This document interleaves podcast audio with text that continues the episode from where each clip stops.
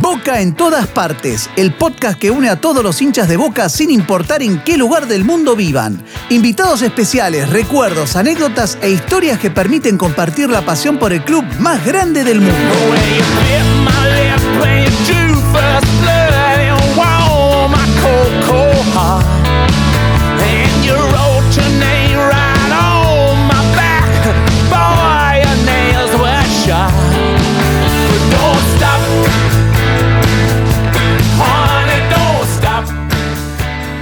Otra vez, casi buenas noches para mí en Argentina. Este es un podcast que a mí me encanta porque uno nunca sabe en qué horario está la gente que participa. En este caso, como nuestro invitado de consulados es un invitado de uno de los países más queribles del mundo, no hay, no hay país más querible en el mundo que, que Uruguay. Yo creo que no lo hay. Y que el profe Tavares, y que bueno, y que todos los jugadores, y gritamos los goles de Lucho Suárez. Así que como está Ariel Sofía en representación del consulado de Uruguay, ya nos va a contar su historia, sabemos que el único que está un poco fuera del horario nuestro es Matías Rodríguez Conde, mi compañero, mi co-conductor del podcast, quien puede presentar quién está en el por parte del Departamento Interior y Exterior y a nuestro periodista estrella, que va a acompañarnos en esta, en esta charla con, yo creo que es una de las instituciones más grandes de la historia de Boca, que si en el momento que él jugó e hizo los goles que hizo, hubiera habido tanto medio como, como lo hay hoy, estaría mucho más, todavía mucho más presente en la historia de Boca. Así que saludándolo a Camilo, que está conectado con nosotros y va a manejar toda la parte técnica también, junto a Nico López le paso a Matías para que presente al invitado del Departamento Interior Exterior,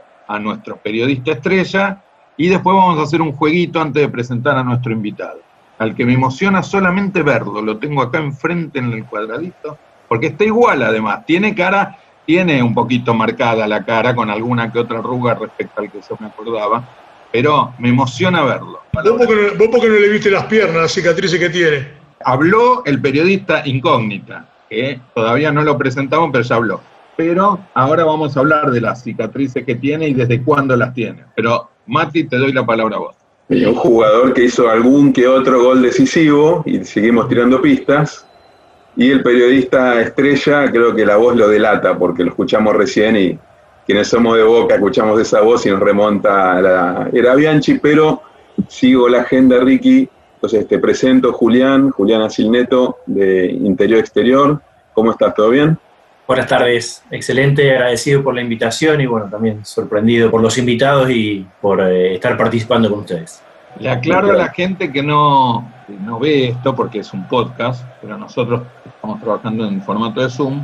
Le aclaro a la gente que Julián, por lejos, es el más ubicado de todos. Su fondo es totalmente azul y amarillo, tiene fotos, cuadros, todo no como otra gente que me pone de cal y demás.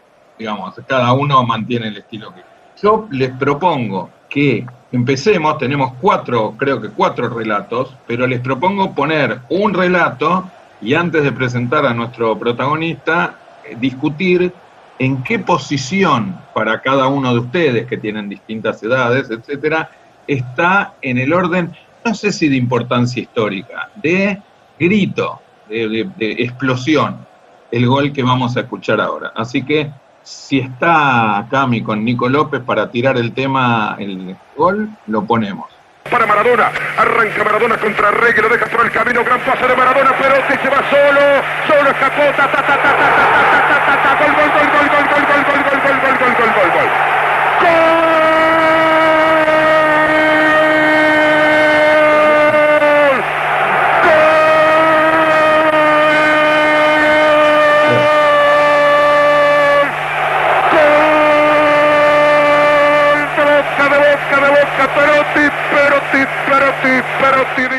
Pero te digo, dijo Víctor Hugo. Así que creo que ya la sorpresa. Ah, les juro que se me puso la piel de pollo en serio. Hugo Osmar Perotti, te agradecemos muchísimo todos. No sé por dónde empezar a agradecerte, si por la presencia hoy, si por los goles que me hiciste gritar, que los vi todos, si por tu trayectoria en Boca, si por haberle dado la plaqueta a Diego la última vez que nos visitó en la cancha, si por el hijo que trajiste que no terminó de poder enganchar lo que todos esperábamos, supongo que ustedes también.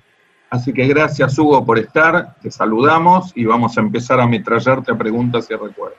No, no, el agradecido soy yo, primero por la invitación, primero por haber conocido gente que, no conocía, el hablar nuevamente con Horacio, eh, y bueno, y todo lo que sea ligado a Boca, que recuerdo de, toda mi vida, porque pasé 45 años ligado al club, sigo ligado al club, este, hoy casualmente hablé con gente del club también, va a ser mi vida, eh, es azul y amarillo, así que no tengo más que agradecer a, yo a Boca. Hugo, ahora les voy a preguntar a toda la mesa, pero entre tus goles, este que acabamos de escuchar, ¿fue el más gritado o por otras circunstancias gritaste más alguno de los otros que, como decía Mati, hiciste muchos goles muy trascendentes y muy importantes? Pero en tu orden, ¿cuál fue? Yo creo que fue uno de los más, eh, eh, más gritados por la gente, eh, aparte de lo de la avalancha que quedó histórica de, la cancha de Boca, encima se dio el, partido de que el primero y el segundo, con tan poca diferencia que teníamos, con ese ferro tan, tan glorioso que tuvo esa, esos cuatro o cinco años, y obviamente el postre de, que Boca tenía Maradona, también era un plus adicional que, que lo hizo más todavía más importante. A mí me quedan en mi recuerdo, en mi interior, primero que yo le hago en la final de América al Cali, para mí, para mi persona, fue creo que lo, más lindo que me tocó vivir. Obviamente, yo no puedo negar que este gol también fue importante, lindo. Eh, un gol a River sobre la hora cuando le ganamos 1 0 con un gol de tiro libre también. Eh, tuve suerte de no hacer muchos goles, pero también soy consciente que tuve la, grandísima suerte de que fueron a veces muchos goles muy importantes que marcaron mucho eh, una historia de unos años gloriosos de, de, Boca, ¿no? Y hago el juego con todos, como para que todos puedan participar un poco y me cuenten, empiezo si querés por Horacio, en tu lista de goles preferidos, tipo los que más me volvieron loco, este gol de Hugo, ¿está entre los primeros? ¿Gritaste alguno de Hugo más que este? No, no, está para mí entre los tres goles que más grité, pero porque tiene un contexto también. Boca había arrancado en fuma brillante, de repente en polémica en el bar empezaba a joder Rolo Puente, el aliento en la nuca, el aliento en la nuca, lo estábamos sintiendo. Y Ferro estaba haciendo un partido bravo. Hasta que, bueno, el mono le picó justo a Maradona, que pone la pelota como los dioses, y solamente se me ponía la, la piel de pollo, como decís vos, al ver la imagen de Hugo corriendo para festejar el gol y la avalancha que se produce atrás del arco. La gente se quería meter en la cancha, parecía. Estamos de acuerdo que nunca vimos una avalancha así en la tribuna de socios. No, eh, no, no, nunca. No, nunca, nunca, nunca, es una, esa Ricky, una tribuna de socios, yo conozco muchísimo, fui muchos años a Socios Norte y estuve en unas cuantas avalanchas, la del centro de Adrián Guillermo a Palermo y varias, pero como la de Hugo, el gol de Hugo, no, no hubo, no. Además de todo, la cancha estaba repleta, pero al exceso. Además de todo, había más gente que de costumbre, en esa época se podía, con descontroles, faltando 10 minutos semejante gol en semejante partido, en semejante campeonato y con el pase del Diego y todo fue. Ariel, no sé quién quiere, pero los veo muy jóvenes. ¿Estaban vivos? ¿No estaban vivos? ¿Cómo, cómo se enteran de este gol de Hugo? Eh, sí, yo estaba vivo, tenía apenas cuatro años. Seguramente no lo grité, seguramente me asusté con los gritos de otros, eh, porque, porque un golazo importante. Sí, ya te digo, tenía cuatro años y lo vi, lo vi después, más adelante me lo enseñaron y la verdad que lo, se disfruta cada vez que, uno lo ve. Más la tribuna que se viene encima, ¿no? Impresionante.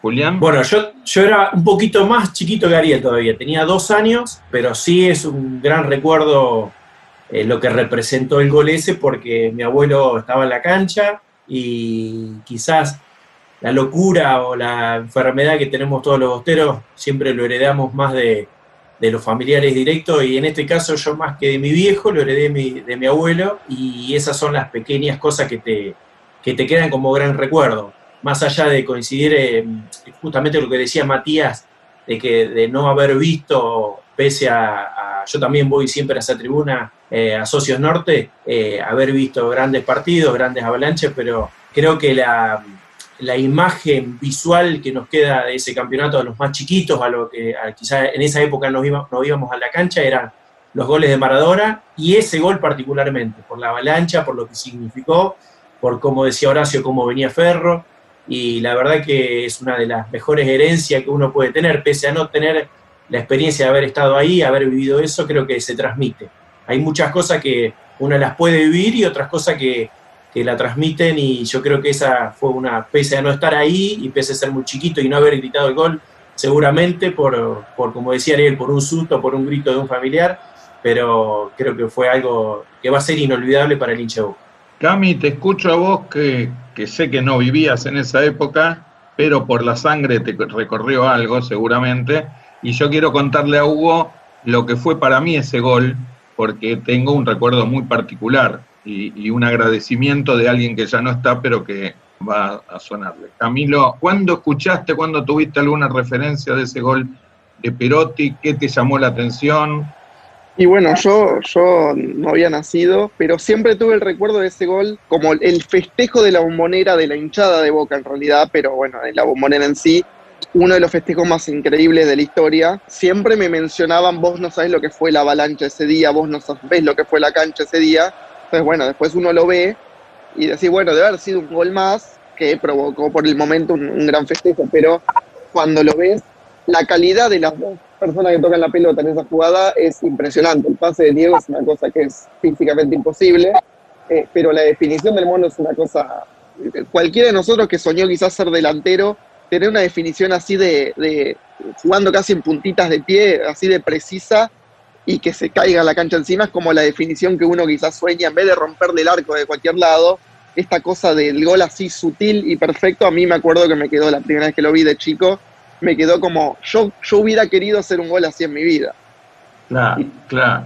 Bueno, ¿quién de nosotros no hubiera querido hacer un gol así? Mi recuerdo para, para darte la palabra, Hugo, y preguntarte, una, una duda que supongo que tenemos todos es, ¿qué siente un jugador de fútbol cuando pasa una cosa así? Porque lo que dice Cami de yo hubiera querido hacer un gol en mi vida, bueno, tenemos a un tipo que hizo ese gol. Digo, ahora te voy a preguntar. Lo único que te quiero decir es, mi viejo había tenido hace unos años eh, un preinfarto, un infarto y por lo tanto tenía prohibido ir a la cancha. Cuando Maradona viene, porque hay que recordar que estos podcasts tienen una especie de homenaje respecto a los 40 años de la llegada de Diego a Boca y al campeonato, cuando llega el año 81 yo secretamente le compro un abonito a Platea para que si algún partido lo podíamos colar y mi vieja no se enteraba, ese fue uno. Fueron dos, ese y uno de en que Boca empata con River en la cancha de River con dos goles de Maradona, el, último fue de penal en el último segundo. En los dos goles, en los dos partidos, mi viejo debía estar un poco más sensible, pero mi viejo me abrazaba y lloraba. Y me decía, qué lindo es ser de boca. Gracias, mono, gritaba. Gracias, mono. Yo no, tengo, no, puedo ver ese partido sin tener el recuerdo de mi viejo abrazándome eh, y gritando gracias mono, como después en el partido de River gritaba gracias Diego, pero llorando de la emoción. Entonces mi pregunta, para que todos los demás empiecen a, a jugar con vos y a preguntarte lo que quieran, mi pregunta es, ¿qué siente un jugador de fútbol? ¿Qué sentís vos en el momento que o en el momento que lo haces, o en el momento que hoy, en algún momento de aburrimiento, apretás y ves en, YouTube que ves ese gol. ¿Qué, qué, se siente? Pues es algo que no conocemos nosotros. Te hago un recuento de lo que había sido la semana previa que yo discutía con Silvio, eh, que él quería que yo siguiera a Mario Gómez, que era el que me marcaba a mí, que lo siguiera yo para atrás, retrocediendo más de la mitad de la cancha. Y yo le dije que no lo iba a seguir, que yo lo iba a seguir hasta la mitad de la cancha Estuvimos así peleando toda la semana con Silvio hasta que me dio la derecha y me dijo, bueno, seguirlo hasta la mitad de la cancha. Y en una de las jugadas que le roban la pelota a un delantero de ferro, que viene el contragolpe, nosotros lo agarramos mal parado, está bien. Lo agarra mal parado Diego corriendo para un lado y mete un tijeretazo con la, pierna izquierda que solamente él podía hacer nada más eso. Y yo gano, le gano, le gano la cuerda, creo que era a Cooper o agarré a alguno de los dos, no me acuerdo cuál de los dos, que me tira una patada, me pega, no me voltea. Y después, mira, una vez que yo le gané la, en el cruce, cuando ya vi que no me tiraron, y yo enfrenté al arquero, que toqué la pelota y salgo gritando, ya en ese momento, si, yo te tengo que decir, si yo me acordé o me acuerdo o tuve un pensamiento de algo, no porque se me puso la mente en blanco. Yo Ah. lo único que atiné fue correr para donde estaba la gente. Yo salí corriendo como yo venía en carrera, seguí corriendo si hubiera sido para ese lado, para el palco, para hubiera ido para el arco de boca, para cualquier lado. No vi nada hasta que yo me choqué contra el alambre. Es más, casi me da la impresión como que pareciera como que me caigo al foso, que Miguel Brindisi me tira de los pelos para atrás, por el miedo de que si la gente se venía todo encima nuestra. Eh, hoy viendo el video así, tranquilo, o viendo el gol así, sí, digo, qué lindo, qué emoción. Ahora, yo en ese momento no me acuerdo de nada. Yo solamente me acuerdo cuando vuelvo para atrás, que giro y lo veo a Diego que corre para abrazarme a mí, que yo corro también a, a- cruzarlo a él para abrazarnos en el festejo del pase y agradecerle yo a él el pase que me había dado. Y bueno, y era a mí el gol que yo había pude hacer.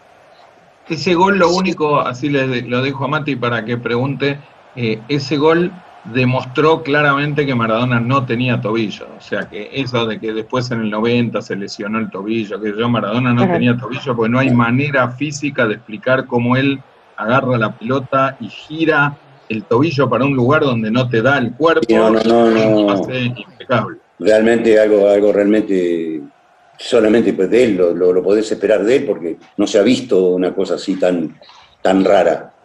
Mati y Horacio, los dejo a ustedes.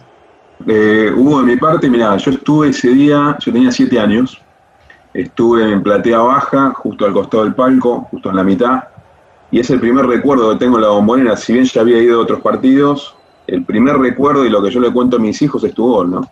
Antes de este podcast le mostré de nuevo el gol, lo que hiciste y otros, y a partir de ahí siempre te seguí, y en ese gol en particular, primero cómo llegué a la cancha, porque la verdad que conseguir entrada para ese partido era literalmente imposible. Pero todas las semanas jodiendo a mi viejo a ver si me llevaba a ver Boca Ferro, si me llevaba a ver Boca Ferro. Consiguió entradas, un pase de magia, consiguió, fuimos con, me acuerdo, el mozo del bar que las había conseguido, con un tercero, bueno, lo vimos ahí, y yo estoy justo a la altura de donde el Diego te pone el pase. Justo ahí, mitad de cancha, Veo tu pique, veo el gol, todo desde mi perspectiva, y me acuerdo del día de hoy. Es más o menos donde está la cámara de televisión, pero yo me acuerdo visto el gol desde mi lugar. Y yo pensé que había sido offside, como decía Horacio. Entonces, claro, con siete años, semejante estruendo en la cancha, me quedé, pero literalmente paralizado. Una felicidad total por dentro, una explosión, pero paralizado. Bueno, y otra cosa que me parece un detalle importante, Ricky, es quién era el arquero. ¿no? Porque Varicio era un arquerazo, al cual no le hacían goles, que luego tuvo ese récord que tuvo. Y Hugo lo definió como si estuviera jugando, no sé, un partido en el potrero, lo to- hizo un toquecito. A mí siempre me hizo acordar Hugo mucho al gol de Burruchaga contra Alemania en la final de 86, el pase del Diego en profundidad, una definición parecida. Claro. Tu gol realmente ese y muchos otros que hiciste, pero yo, Ricky, respondiendo a tu pregunta, lo tengo arriba de todo, emocionalmente, por ser mi primer recuerdo en la bombonera del campeonato del 81 y específicamente ese gol, que fue el único partido que pude ver del Metropolitano. Después fui al 4-0 con San Lorenzo, un 7-1 con San Lorenzo Mar del Plata, al 2-2 en la cancha de River con los dos goles del Diego, como dijiste. Pero del Metropolitano, que era imposible de la cancha, pude ir a ese partido definitorio y vi tu gol, Hugo, que lo estoy gritando el día de hoy, ¿no? Así que gracias no solo por el gol, sino por estar también con nosotros compartiendo este momento.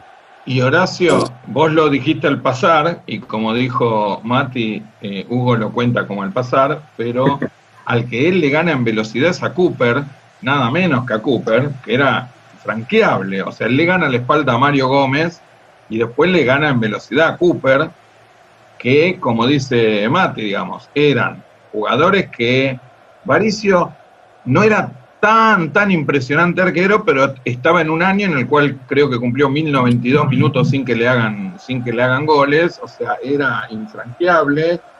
Vaya mi homenaje a Grigol, que se acaba de morir hace poco tiempo, un técnico que era, para mi gusto, muy aburrido su fútbol, pero era imposible ganarle a ese ferro, era muy, muy, muy estructurado.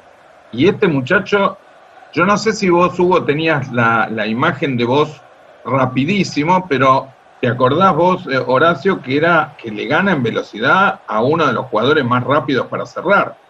Era un gran tiempista Cooper. Pero no solamente eso, porque después aguanta, aguanta la patada de, Gómez, ¿eh? que va abajo, lo quiere barrer y ni lo movió. Yo, eh, viendo el gol ahora, eh, con el paso del tiempo, me sorprendo la serenidad que tuvo Hugo, porque Hugo era un jugador efusivo, era pura garra, pura sangre, pero se paró y definió como que se como si fuese San Como si Felipe. supiera, como si No, supiera. no, si supiera no, porque sabías, sabía. Lo que pasa, lo que pasa es que a veces sabía y sabía mucho. Lo que pasa es que a veces le ganaba el temperamento. Pero la cruzaste como San Filipo, al lado del palo la pusiste. No, yo lo que creo que, obviamente, cuando la pelota ya entró, cuando pasó al arquero, decís, bueno, la tiré al rincón, ya uno trata de cruzar, o sea, como delantero, decís, bueno, trato de cruzar la pelota. Eh, y salió justo en el, en el momento justo, porque Carlito Varicio me, achica bien, pero yo justo toco la pelota un segundo antes. Y bueno, y eso lo mató a él, porque lo agarro caminando, le pasa la pelota por abajo y él no, no, no puede atinar a nada porque lo agarré todo a contrapierna. Pero creo que eso no lo podés calcular cuando venís en velocidad, eh, ese detalle final. Sí, el hecho de decir, cuando yo le gano a Gómez en el cruce, cuando lo veo salir ahí, sí, ahí sí pensar dónde la tenía que cruzar. Después todo lo demás eh, es regalo del cielo. Hiciste un gol a lo Mastrangelo. Sí, seguro, olvidate. Diagonal y definido un rincón. Sí, eh, nada más que él hizo 500 y yo hice 4. Avanza Pelma, adelante la pelota, buena entrada, peligro de gol. Área penal, viene centro, entró, centro, Mastrangelo. Tira Mastrangelo, tira gol. Gol, gol, gol, gol. De Boca Juniors. Mastrangelo, gran jugada de Feldman y entró Mastrangelo con pasmosa serenidad. 33 minutos. Le gana 2 a 0 Boca al Borussia en Alemania. Hugo, ¿te pasaba que con Maradona jugabas distinto en este sentido de estar atento a picar porque no sabes en qué momento un 10, un 10 común no te pone ese pase, es imposible que te pongan ese pase. Digo, ¿te jugaba diferente con Diego en el sentido de estar mucho más atento a cosas que con otro jugador sabes que no van a pasar? ¿Te pasó ese año? ¿Sabés qué? Me, me pasa algo raro porque me lo han preguntado muchas veces. Lo que pasa es que yo venía de casi cinco años de tres finales de América, 77, 78, 79, la Copa del Mundo, y, siempre tuve al lado a Mario Sanabria, al chino Benítez, al ruso Rivolsi, eh, eh, al tucumano Salina, al Toti Beglio, o sea, en- que no eran cosas menores, no eran Maradona, obviamente, pero eran todos cracks, todas figuras eh, que no hacía falta ser el gran delantero para que ellos te hicieran jugar. Uno aportando lo poco que uno podía tener, eh, vos velocidad, entrega, nunca dar una pelota por perdida, tener alguna, alguna virtud, obviamente, ser hábil o, ir al frente o no arrugar con una patada, pero es- esa gente te hacía jugar y obviamente después lo de Maradona fue un, vuelvo a repetir, una frutilla de un postre que, fue jugar con el mejor de todos, pero a mí me había tocado la suerte de, de jugar, como te nombré recién, con cinco o seis jugadores que hoy en día serían caras mundiales en cualquier equipo del mundo. Es verdad. Hay algo, hay que- algo que muy pocos saben. A ver. Hugo, por jugar en Boca, no fue campeón del mundo con Maradona en Tokio. Porque él iba a ser el, el buen izquierdo titular de la selección, pero él renunció. Sí, es verdad, sí. Y porque yo viajé con la selección mayor, cuando después que Argentina es campeona del mundo del 78, en el 79, citan a dos jugadores nada más, que era a Diego y a mí, a una gira por Europa de un mes. Y la selección argentina viajaba un día miércoles y jugaba los 10 días en Suiza, contra la revancha contra Holanda. Y Boca pide, me pide a mí, por medio de Lorenzo, mandan una nota a la AFA pidiendo que yo me, que si me quedaba un día más para jugar la semifinal de América del 79. Como en ese momento estaba que eh, los jugadores de la selección tenían que ir cinco días antes, presentarse, y no había excepciones para nadie. Boca pide la excepción y Menotti me pregunta a mí en la quinta Natalia Salvatore y me pregunta qué quería hacer yo. Y yo dije la verdad, yo me quiero quedar, quiero jugar el partido y viajar al otro día, porque aparte el partido de Holanda era los 10 días y encima yo el titular no iba a ser, porque el titular era Ortiz o Bertoni. Como él me preguntó, me dio la posibilidad de, de- de- de decidir qué hacer, yo dije, no, yo quiero jugar, me quedo jugando y después viajo. Pero resulta que todo ese, me autorizan, me quedo y viajo con José María Muñoz y con, con Grondona al día siguiente a Zurich, a Suiza, y, pero se ve que internamente a los técnicos a la- no le gustó a nadie en ese momento. Era la famosa guerra de Menotti y Lorenzo, eh, el Ah. fútbol de Menotti con Lorenzo. Y claro, bueno, Boca campeón de América, Boca campeón del mundo, campeonato local, y parecía que el, día- el jugador de Boca se lo, se lo odiaba en la selección argentina. Y bueno, me, yo pasé 30 días de, de gira con la selección, jugué medio tiempo un partido contra Escocia, casi prácticamente no jugué, la pasé malísimamente mal, eh, había 7 o 8 jugadores de River en ese momento en la selección, y cuando volví, a los 10 días, estaba el viaje a, a Tokio para ir al mundialito de la sub-20 de esa, de esa selección. Y me preguntaron, me mandaron el telegrama a mí, yo dije que no, que yo no iba a ir, que yo otra vez a pasear un mes no iba a ir para no jugar y estar, encima que tuve que pedir permiso y por jugar un partido, pasarla tan mal, que me trataran mal, dije no voy. Y me preguntaron cómo me hicieron, me citaron a la AFA, Frondona, Pasarela, Menotti, y por qué no iba. Y dije lo que, lo que sentía yo, que no iba porque me preguntaron a mí, yo confié en el técnico de decirle, quiero jugar primero con Boca y después voy. Si yo no, no perjudicaba a nadie. Eh, Faltaban 10 días para el partido, no era que el partido de Argentina era el otro día y yo podía llegar a ser titular. No, en ese, en ese momento no, no, no existía la posibilidad de que yo fuera titular. No era porque no lo mereciera, pero porque había muchachos que habían hecho mérito, eran, venían de ser campeones del mundo, tanto Bertoni como Ortiz, eh, con la selección. Era ilógico que, que yo pudiera ser el titular, este, que eso a mí no me molestaba. Pero sí me molestó después el manejo, el trato de, de todo el mes, ¿no estar? Y encima de ir, cuando encima se lesionó Ortiz el primer día, el primer partido, a los cuatro minutos contra Holanda, se lesionó Ortiz que se viene de vuelta a Argentina. Ese fue mi problema. A Ortiz los mandan de vuelta, enyesado y todo acá a Argentina, y me ponen en lugar de mío a, a un número 10, a un volante. Entonces dije, si yo vengo como delantero, como win izquierdo, porque en ese momento era el 11 por el 11, el 7 por el 7, no era que hoy cualquiera juega de cualquier lado. Y como me ponen a un jugador de taller, creo que fueron a, a Valencia, en lugar mío, entonces ¿a qué vine? O sea, o molestó lo que hice de quedarme con Boca. Viendo esa- ese juego, entonces cuando me tocaba viajar con la selección, por eso creo que llevó- llevaron a Gurrieri, el chico de estudiante. Sergio Gurriere. Eh, Hugo, te quiero decir algo, que cuando yo te presenté dije, o le comentaba a Matías, que seguramente vos estarías en otro lugar, mucho más alto todavía del lugar que estás, si en la época que jugabas hubiera habido tanto, tantos medios como ahora. Eh, la ventaja de tener a Horacio García como invitado nos da la posibilidad de, en los últimos, en los últimos días, surgió esta versión o esta información de que Izquierdos renunció a los Juegos Olímpicos por quedarse con Boca. Y todos los hinchas de Boca tomamos conciencia de, bueno, el Cali hizo esto. Y, no sé, 30, 40 años después, Horacio nos trae esta información que no sé si Mati, si alguno de ustedes la conocía, pero esta idea de que Perotti pierde su puesto en la selección, en el cual él humildemente dice que no estaba a la altura, puede ser que me pegue un poco el costado de hincha de Boca, pero digo, puntero izquierdo de la selección, Hugo Perotti en algún momento debió ser. Es verdad que estaban Bertoni y Ortiz, que eran dos grandes jugadores, pero digo, nunca supimos esto. No solamente eso, en la selección que fue a Tokio, la juvenil, él era fija que va a jugar todos los partidos. Termina jugando Calderón, ¿no? Claro. ¿Y por qué? Porque renunció. Claro. O sea, el, de- el 11, el 79 era, Claro. era Perotti. Era, la- la- el ala era Maradona, Perotti. Claro, y para quien no lo, vi- no lo vieron jugar a Hugo, Hugo era un 11-11. Un 11 pegado a la línea, zurdo, 11 los de antes con gol, le pegaba al arco con un latigazo, no lo podían voltear, no lo podían frenar.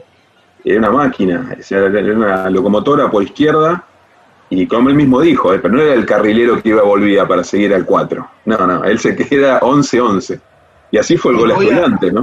Que era más fácil ese. Sigati lo dejó solo. Bueno, eso, eso, mira Horacio, es, es exactamente de lo que quería hablar, que es todo el mundo, y me encanta tenerlo a Hugo enfrente para poder decírselo con cero demagogia. Todo el mundo se acuerda de ese gol de la gran salida de Gatti, cosa que no vamos a poner en, en.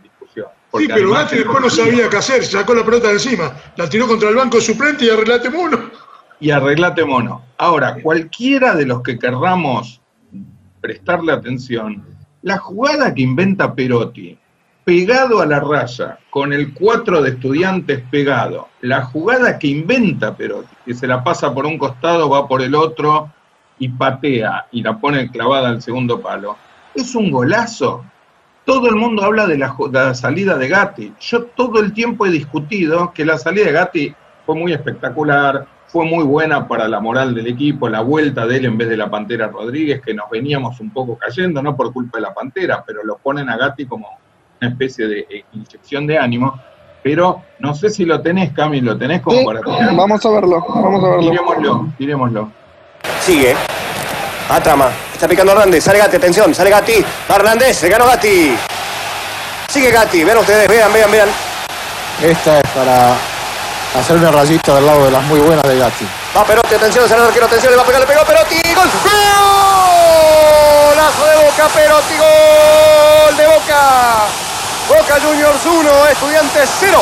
Y todo el mundo a abrazar a Gatti, además de abrazar al goleador, como estamos viendo. En el arco de Boca Juniors está el abrazo para Gatti por parte de sus compañeros. Dijimos, esta era para ponerle una rayita del lado de las muy buenas de Gatti. El arquero, con Boca sorprendido, adelantado, sale perfectamente a cruzar, termina la jugada apoyando y posteriormente, claro, la muy buena maniobra. Aquí empieza. Anticipa justo, llega. Deja un hombre en el camino, sigue. Aquí entrega. Parte Perotti. Engancha otra vez. Deja dos hombres en el camino. Un adversario a su costado y la pone justo. Quiero pedirle algo a la gente, que es que cuando vean el gol, eh, noten dos cosas. Primero que Hugo consiguió dos avalanchas tremendas, la de Ferro y la de Estudiantes. Yo la de Estudiantes no la tenía tan presente, pero se venía abajo cancha, una en cada, en cada rincón, ya vamos a entrar en el tema Cali. Pero además, que también hace un gol en cada, en cada uno de los arcos, pero también es muy impresionante cómo va dominando la pelota en una cancha que si ustedes miran la jugada, pica para cualquier lado la pelota. La pelota va, Sí, sí. va para cualquier lado, hay que tener un control tremendo para que la pelota te pique y vos la vayas llevando. ¿Qué En alta, en alta velocidad y jugando contra ese estudiante que es una máquina de marcar, ¿no? Acabo de ver a que lo vi más tranquilo. Gatti no le pasa la pelota. Gatti se le va larga la pelota y le aparece él. Cuando el mono la recibe, Hugo la recibe contra los viejos palcos, bancos suplentes. Un jugador lo que haría hoy normalmente es, me doy vuelta, pongo la espalda, la aguanto para qué, para darle tiempo a Gatti y volver al arco. Nadie se la hubiera jugado con un autopase en ese momento con el arquero adelantado 40 metros que si le salía mal hubiera sido gol de estudiantes. Bueno, pues eso- yo pensé eso, entonces, ¿eh? eso está en personalidad. Hacer eso en ese momento, en lugar de aguantarla, yo hubiera hecho eso. Estoy ahí contra los palcos, la piso, que me hagan FAU, la tienen afuera y le di tiempo a Gatti y volver al arco. Pero lo que hizo Hugo, Vos no hubieras estado nunca en la cancha, Mati. no, lamentablemente no, Hugo, no, soy ingeniero, no pude ser Hugo Perotti. Yo siempre sostuve que para, para jugar en Boca y trascender, tenés que tener cierta, cierta cuota de, lo- de locura en la cabeza. Porque hay que jugar con esa presión, con la gente exigiendo. Bueno, él le salió la locura ahí para adelante, esa buena, lo- esa locura sana, digamos, ¿no? Es decir, de- me la juego. Boca no es para los tibios. ¿O no, mono? Yo lo que, yo lo que digo que, primero, eh, vos fíjate cómo son de goles tan importantes o tan trascendentes para la historia, para la historia del club, para mi historia o para la historia de- del hincha de Boca, que vos encima hasta eh, le hace perder eh, valor al, que, al autor, que en este caso soy yo, puedo decir, pase de Maradona, pase de Gatti. Parece que minimiza las dos jugadas de, lo- de los goles. Pero cambiando eso, te digo, el gol a estudiante, que primero al loco se le iba afuera, no es que me dio pase ni nada, se le iba afuera, sino. Cuando yo giro, lo primero que pensé fue eso, lo que decía, lo que decía Matías. Si yo pierdo la pelota, a Gatti lo agarraba caminando a la mitad de la cancha, a mitad de camino. Eh, o sea, yo tenía que jugármela sí o sí a, no perder la pelota de cualquier, de, ninguna manera. Lo primero que da, tiene, cuando giro, tirarle un caño. Como cierra las piernas, por eso le pasa la pelota por el costado. Pero yo no le tiré la Ah. pelota por el costado. Ah, yo le tiré el vos. caño. Nada más que me sale mejor todavía porque él cerró las piernas y le pasó la pelota por el costado y no pudo reaccionar. Por eso Herrera queda, queda tan parado, que al mover las piernas quedó, quedó clavado como, claro, como, como si yo lo hubiera tirado por el costado. Y otra Eh, cosa que es bastante gráfica, observen el festejo. Los defensores, que no saben jugar, saben defender, sobre todo en aquella época, corren todos a abrazar a Gatti, pero los que definían los partidos van a correr a él, ¿eh? Los cinco Ah. delanteros juntos con el contrado. Horacio, la imagen del Diego yendo a abrazar a Hugo, yo no sé, yo soy vos, Hugo, y veo eso ahora. Yo yéndome contra los palcos a festejar cuando había un alambrado en los viejos palcos y el Diego viniendo de atrás a abrazarme, ¿no? ¿Verdad? Chicos, lo que pasa es que el mono y Diego fueron con pinches. eh, una vez se tuvieron que bancar a toda la, a todas las dos en la candela, los dos juntos. ¿Te acordás, monito? Sí, sí, La candela fue Y así que ganaran y te engancharon hablando por teléfono, voy a Maradona. eh, y fue Quiero previo que, a- quiero que cuentes eso, Hugo, pero te quiero, te quiero molestar preguntándote una cosa antes, que es, vos estás levantando los brazos, en el momento del gol, estás levantando los brazos en el palco como si hubiera alguien. ¿Quién estaba ahí? ¿O solamente le gritabas a, a toda la gente? No, no sé, yo gri- grité a cualquiera, al que estuviera ahí, Ah, al que estaba ahí, a- algún hincha. Si es por festejo, me parece que de lo que yo a mí me tocó vivir con Diego, el más lindo festejo que yo tuve con Diego es el gol a Ferro. El gol a Ferro Claro. cuando yo vuelvo de, contra el alambre, que voy a, a encontrármelo a él, fue el festejo más lindo que yo tuve. Es de un gol en, en Boca con Diego. le quiero pedir a Cami que nosotros en la, en la presentación, en algún momento, alguien nos contó la anécdota, si hay alguno de ustedes que fue, les, se los agradecemos, si no, alguna investigación que habrá hecho Nico o Camilo, eh, hablando de cómo el Toto Lorenzo empezó a probar a Perotti eh, para saber si era un duro o, o era un tiernito. Sí. Estaba para jugar en primera. Entonces, si, si querés, Cami, contás el, contás el título que tenemos nosotros. Obviamente, Julián y Ariel, en todo lo que quieran preguntar, después nosotros vamos a hablar con ustedes del laburo de ustedes específicamente, pero ahora que lo tenemos a Hugo, en todo lo que ustedes quieran interrumpir y meterse, por supuesto que están invitados, Perfecto. Pero me gustaría que Camilo cuente cómo fue que el Toto Lorenzo lo descubrió, si Perotti estaba para jugar en primera o no. Porque yo digo, el fútbol tiene algunas cosas, sobre todo el de la época de Hugo, el de la época del Mariscal Perfumo, que las anécdotas se parecen más a los servicios militares que a los partidos de fútbol. Entonces, Cami, si querés contar lo que, lo que sabemos de Hugo, que Hugo lo, lo refrende o lo, o lo cuenta a su manera, Yo tengo la posta, ¿eh?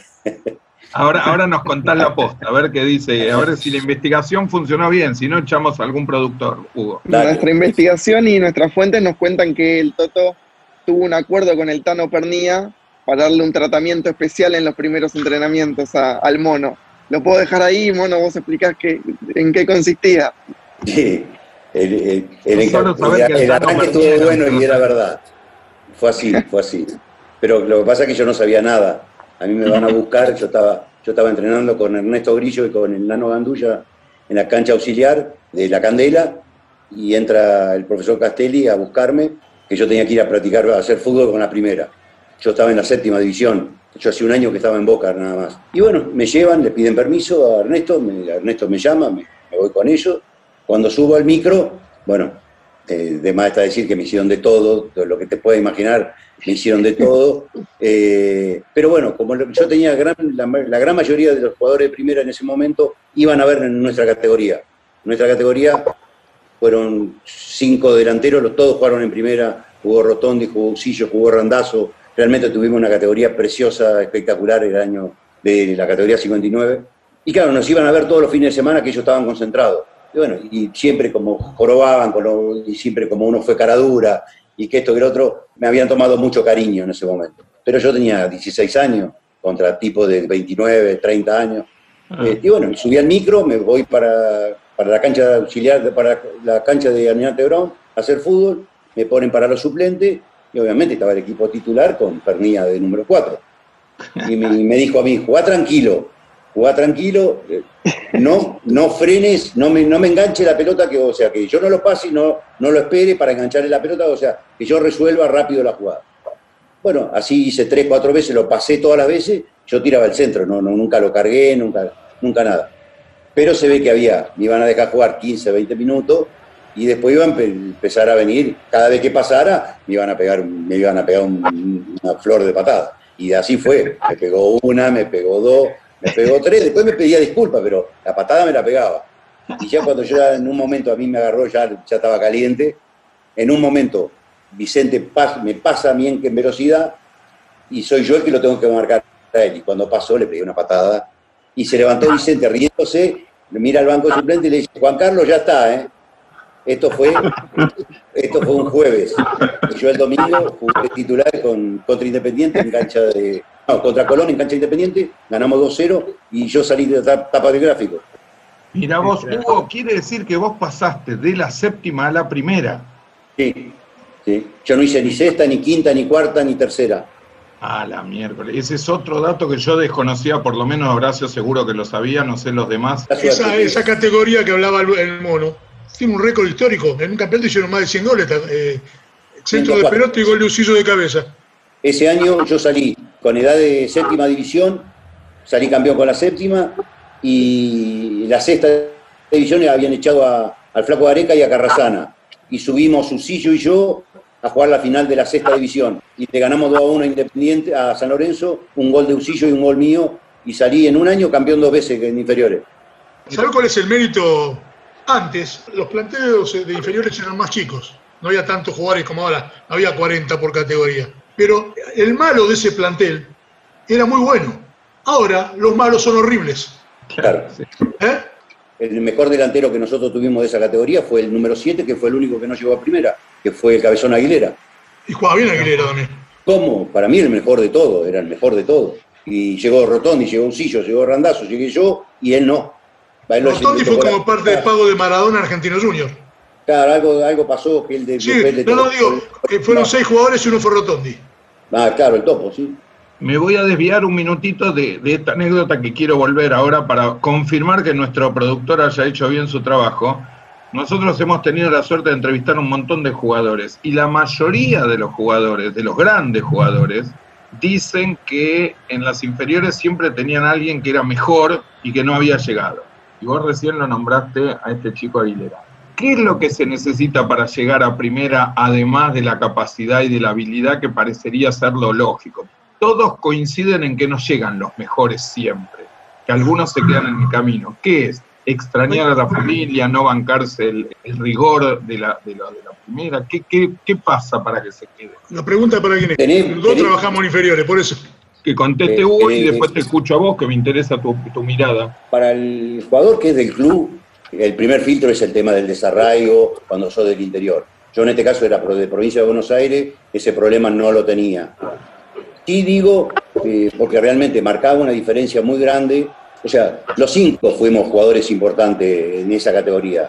Yo destaco que llegamos cuatro y no llegó uno que estaba a la par nuestra. No es que era mejor que nosotros, estaba en las No, mismas bien. condiciones que nosotros, pero tuvo la desgracia que le tocó la colimba, lo mandaron a Cobunco, estuvo un año y pico de de- cuando volvió, ya llegó más gordo, con más problemas, no se pudo. Yo, la colimba me salió por número bajo. O sea que Claro. también tu, tu cuota de suerte, yo admito que las condiciones, eh, la voluntad o la entrega, o ponerte la camiseta en la boca no es para cualquiera. Estoy seguro de eso que es así. Pero también tu cuota de suerte, porque cuando a mí me llaman, eh, se había lastimado el fantasma Sala, eh, se había se mató Heraldo Becerra, que lo habían comprado, a Salas creo que lo habían operado, después a Carrasana lo habían, eh, el puntero izquierdo de la sexta división eh, lo habían expulsado, al de, al de la cuarta, eh, no sé por qué no, no, no lo llamaron al de la cuarta o al de la tercera, o ya no estaría en condiciones, no, ya no lo quería el técnico de la primera, y bueno, tuve que pasar un filtro de casi 10 jugadores para yo llegar a la séptima división. Yo admito que algún mérito, obviamente, que tengo que haber tenido para que me vengan a buscar de esa manera. Pero también después, llegar, tener una, una buena, que me marque Pernilla, que eh, 10 minutos antes yo lo estaba mirando por televisión y era un ídolo mío, y de golpe que te tenga que marcar, que te pegue, y de golpe vos le tenés que pegar una patada, y que por eso te aseguraste de ser titular el domingo, es difícil que te pase a veces, parece una película que vos decís, bueno, me tocó a mí, por suerte, gracias a Dios, ser parte de, de esa trama de esa película.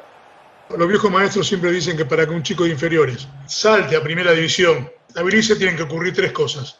Y las tres cosas no puede fallar ninguna de las tres.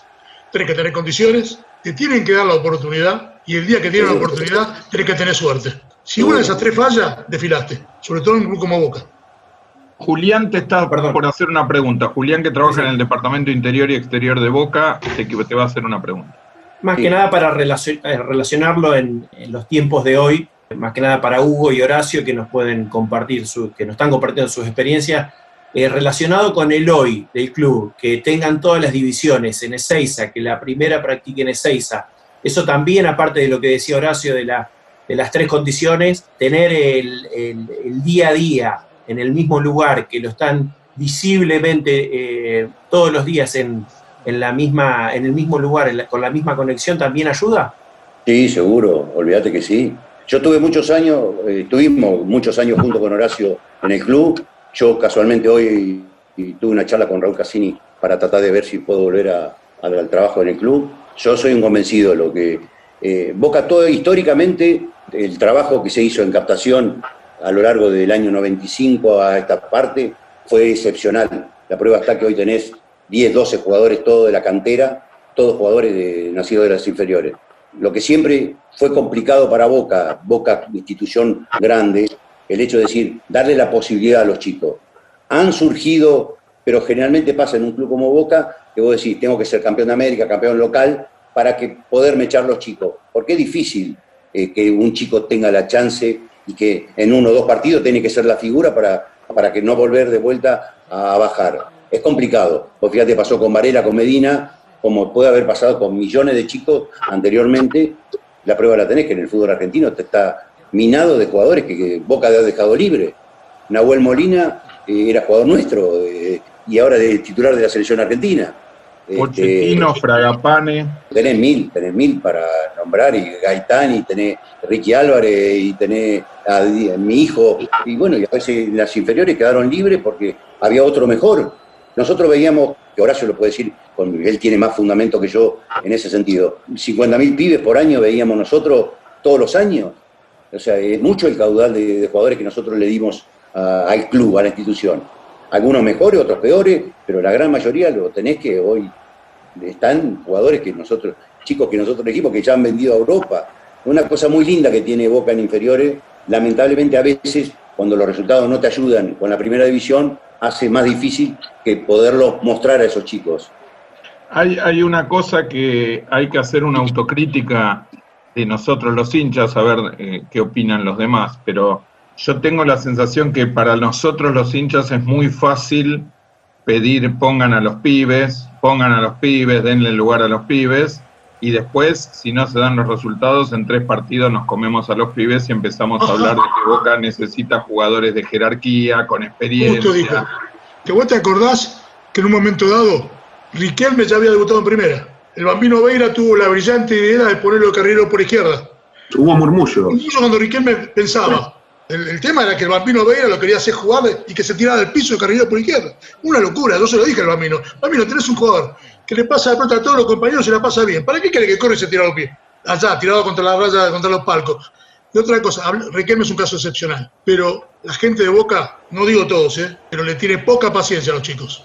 Estoy de acuerdo, estoy de acuerdo. Por eso hablo de la autocrítica. Ahora me parece que cada vez que un jugador no anda, ahora, ahora está pasando con este chico el 9, me parece que, es claro, cada vez que no anda un jugador o nos falta un jugador en la posición, el primer discurso en general de los hinchas, en general de todos los equipos, digo yo, es, che, pongan a los pibes, denle oportunidades. Ahora, si el pibe debuta y juega dos partidos y se pierde un gol y no hace lo que tiene que hacer, es lo normal. Yo siempre me acuerdo de lo que le costó adaptarse a Tevez cuando empezó en Boca Tevez, le costó adaptarse, obviamente es un caso medio excepcional, pero después, a los cinco, a los cinco partidos, escuchás a los hinchas que estaban al lado pidiendo a los pibes, hablando de la jerarquía que se necesita para jugar en Boca. Pero siempre, siempre pasó así, siempre pasó así con eso. Vos fíjate que ha pasado que Boca ha traído a lo largo de la historia y ha bancado jugadores un año, dos años en primera división, que a veces a un chico no se lo banca.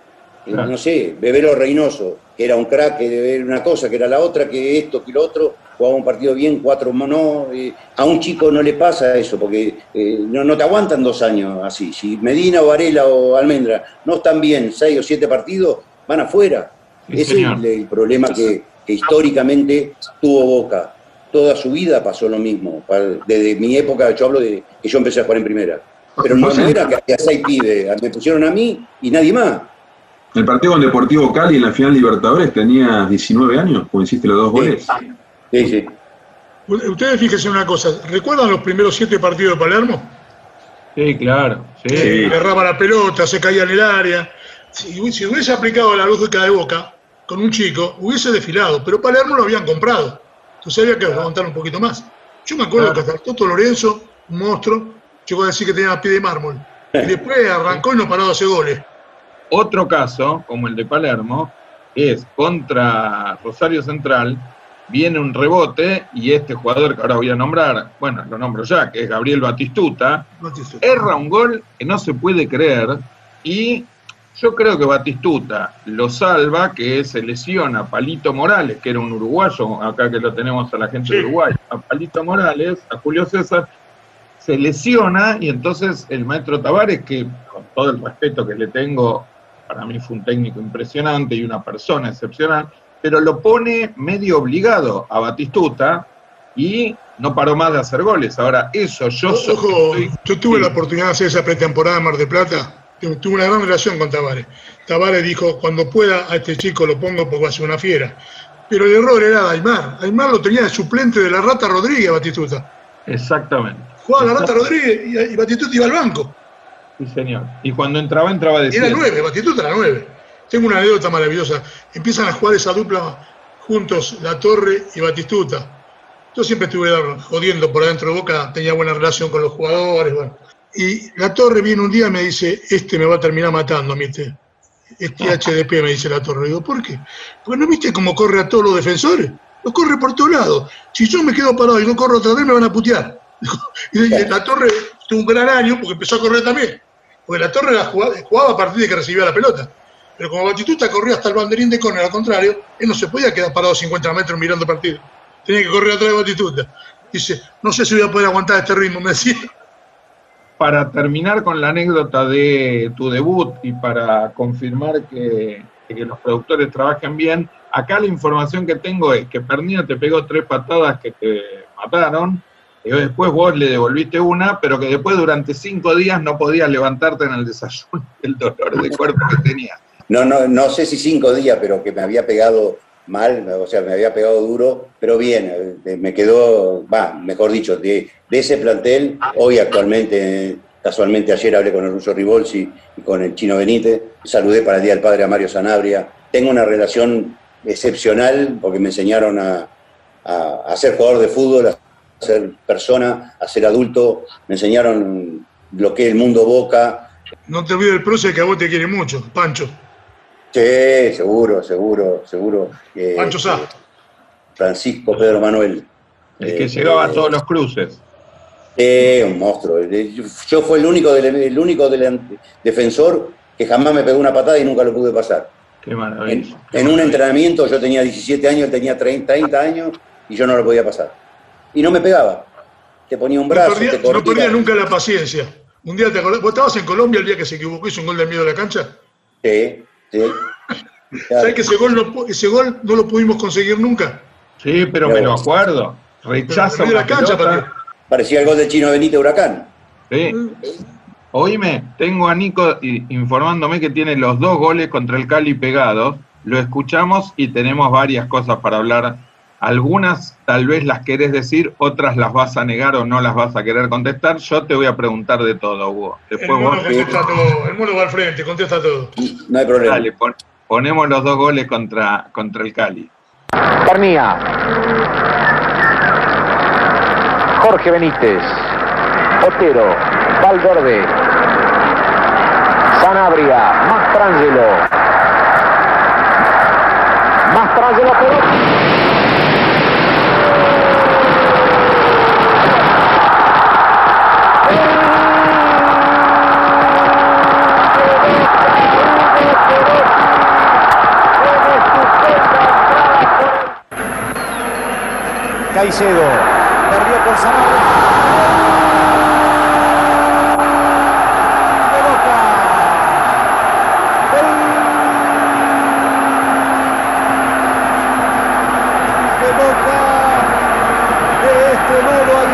Jugada. Vean ustedes el remate abajo. Ante la salida de Sape. Concretando la cuarta conquista. Perotti. Segunda vez en el score Hugo Perotti. De este modo la entrada por la izquierda. Así, asegurando el tanto y logrando la cuarta conquista de Boca. 4 a 0 está ganando Boca al Cali. Hugo Perotti con este remate. Tengo varias cosas para comentar sobre lo que acabamos de ver. La primera es, otra vez, me impresiona, mirá que yo los viví, estaba en la cancha, pero me impresionan las explosiones de esa época. No sé si ahora explota la cancha de tal manera. Es como. Es que no, es que entra mucha, ahora entra mucha menos gente, bueno, no ahora porque no va nadie, pero se redujo mucho la capacidad de la bombonera. Pasó de 60.000 a 40.000. Pero Horacio es una cosa que el relator queda tapado, queda tapado por el grito de la gente, y mirá que el audio de los relatores siempre estuvo cuidado.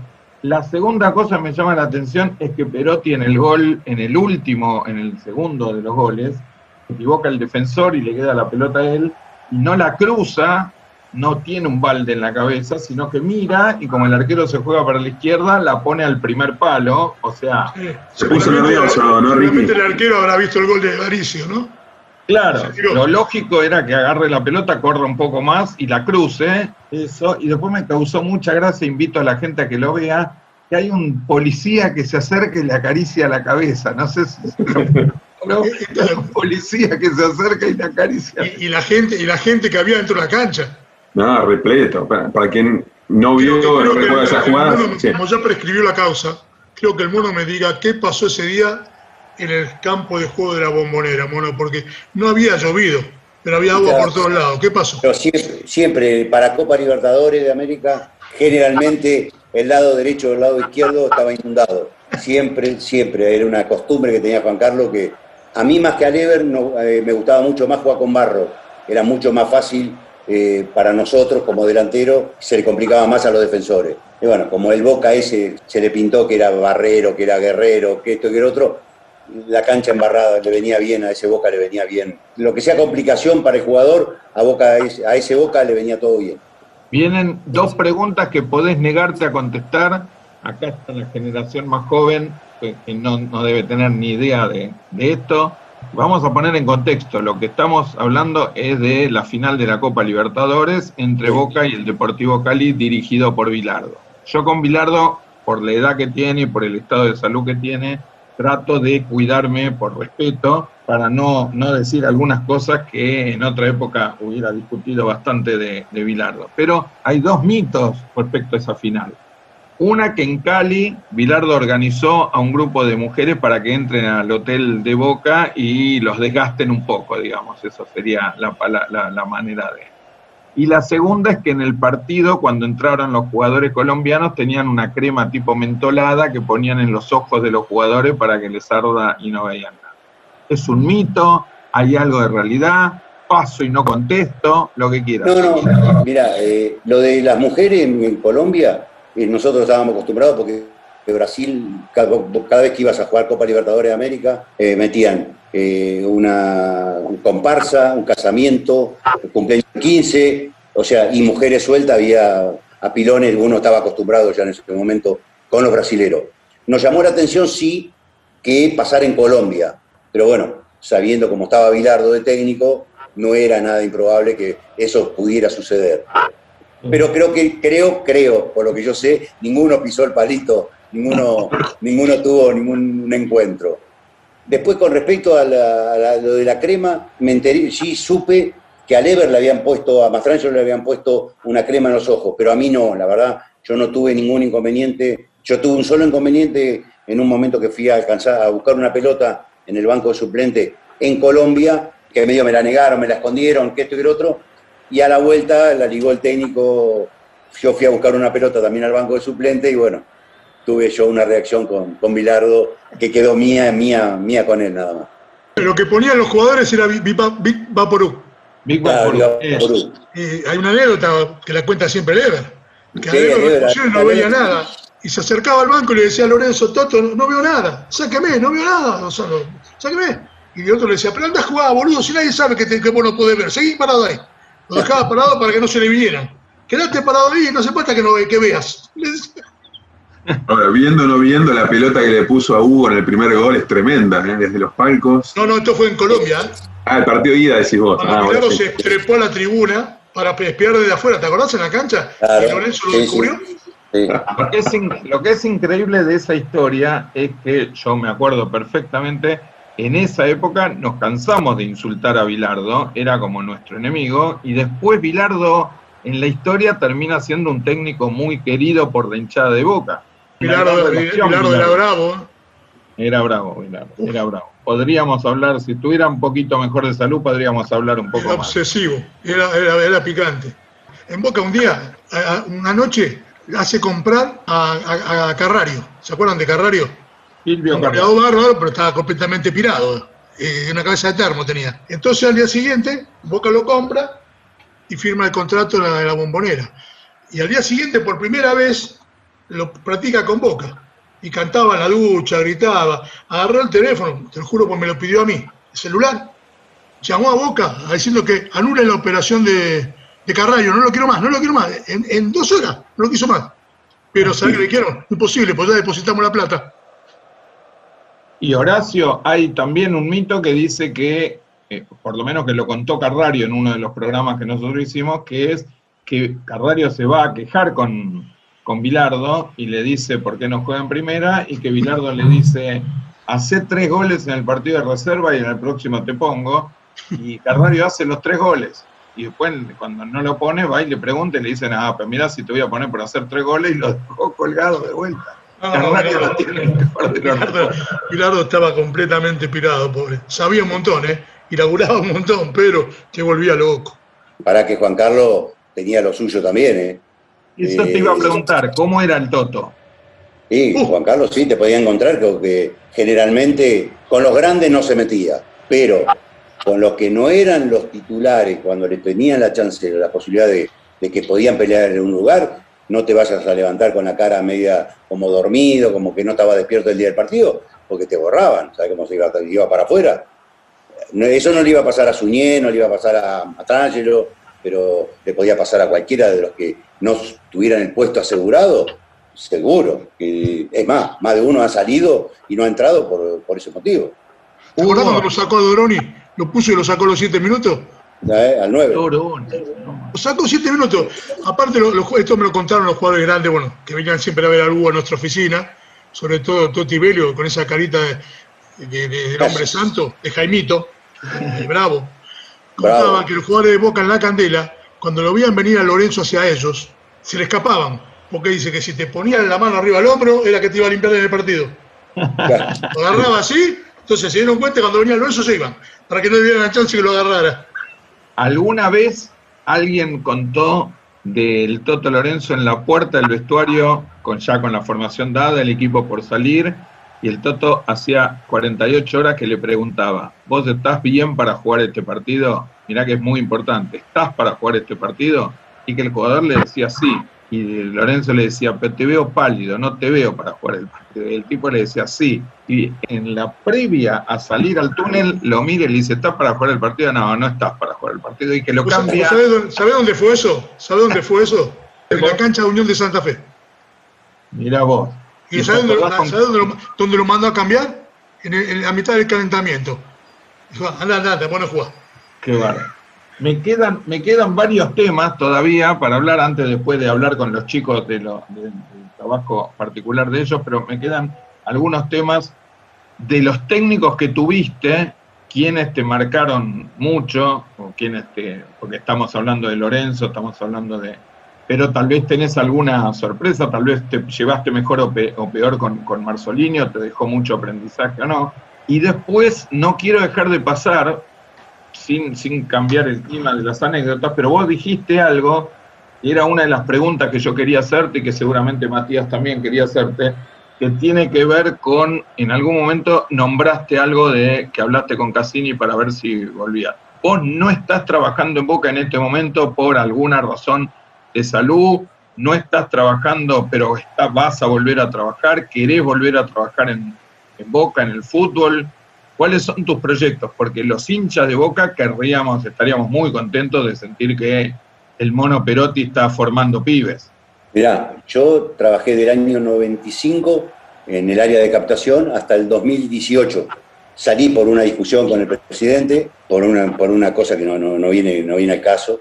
Cuando salgo de, trabajar, este, estamos hablando, de, no sé, veintipico de años, no sé cuánto llevaba yo en el área de captación, de los cuales muchos compartí junto a Horacio, Es más, creo que comencé trabajando con él.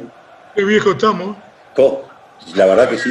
Cuando vine, me voy, vengo para mi casa, bueno, al poquito tiempo, a lo- al mes, a los dos meses, a mí me habían dicho que yo iba a volver a trabajar, que yo volvía porque se habían equivocado conmigo, que esto, que otro. Es más, eh, a mí me habían indemnizado con todos mis años de trabajo, que esto, que otro. Me hicieron dejar la plata a un costado, en el banco, para que no la tocara, para que cuando yo volviera, devolvía todo y volvía. Pasaron un mes, pasó dos meses, vino el Mundial del 2018, no me llamaron, que esto, que lo otro, y bueno, y se ve que yo inconscientemente no me di cuenta y me empecé a enfermar. O sea, yo no me daba cuenta. Adelgacé 30 kilos hasta que un día mi señora me dijo, vamos al médico porque vos te está pasando algo. Y bueno, la cuestión es que se ve que tenía una depresión encubierta que me disparó, como me hicieron ver el corazón, me vieron la cabeza y me vieron los pulmones. Y aparentemente encontraron como un quiste en, en un pulmón, en el pulmón derecho que fue el que me sacaron. Y toda la cuestión fue que por un tema emocional disparó eh, la, mi enfermedad, que en este caso fue, si querés, fue un cáncer como encubierta que me, me- me lastimó el pulmón. Me sacaron el pulmón derecho, después me hizo metástasis en, en una glándula suprarrenal y después en el colon. Tuve dos operaciones más, en todo en el transcurso del 2018. Y después, bueno, tuve el COVID en enero del 2021 ahora. Pero bueno, surge la posibilidad de volver a trabajar. Cuando a mí me llaman por la entrega de lo de Diego, me, me llamaron, me llamó Raúl para preguntarme si yo quería volver a, si yo aceptaba entregarle. Le sí, le digo, ¿cómo que no voy a ir? Una cosa que es Boca. A mí, nombrarme Boca, la única diferencia que yo siempre quise marcar es que no tengo, puedo haber trabajado con un presidente, como trabajé con Macri, con Angelici, o como puedo trabajar mañana con Ameal, o con Alegre, o con quien fuera, pero no tengo una identificación política, ni me interesa la política de, club. Yo soy de Boca, quiero trabajar con quien sea, basta que yo hacer bien mi trabajo y que le vaya bien al club. En este caso tengo la suerte y el orgullo de poder decir, está Horacio que no me deja mentir, que gran parte de todos los chicos que están hoy eh, en el plantel, los elegimos casi todo el área nuestra, casi todo, que son los mismos que están, ¿eh? porque está Diego Masili, está el muñeco Madurga, creo que está Roberto Pasucci, también está. El único que falta que ahí soy yo, de los que estábamos antiguamente. Y después ahora creo que hay muchachos que se han agregado, que yo no los conozco, no sé quiénes son. Y bueno, surgió la posibilidad, hoy casualmente hablé con Raúl y quedamos en hablar la semana que viene.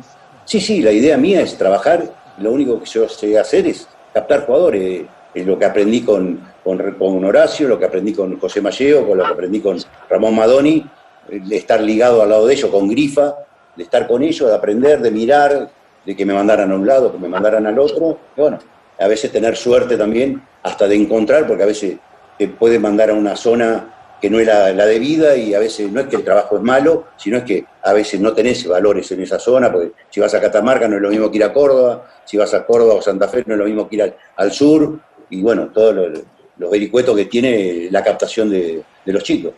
Podemos imaginar que si sale todo bien y el diálogo continúa, podemos imaginar un 2022 con, con Perotti trabajando en Boca, en captación de talentos, con, no sé si Horacio sigue trabajando en lo mismo, si se banca, No, no. no estás trabajando en captación de talentos.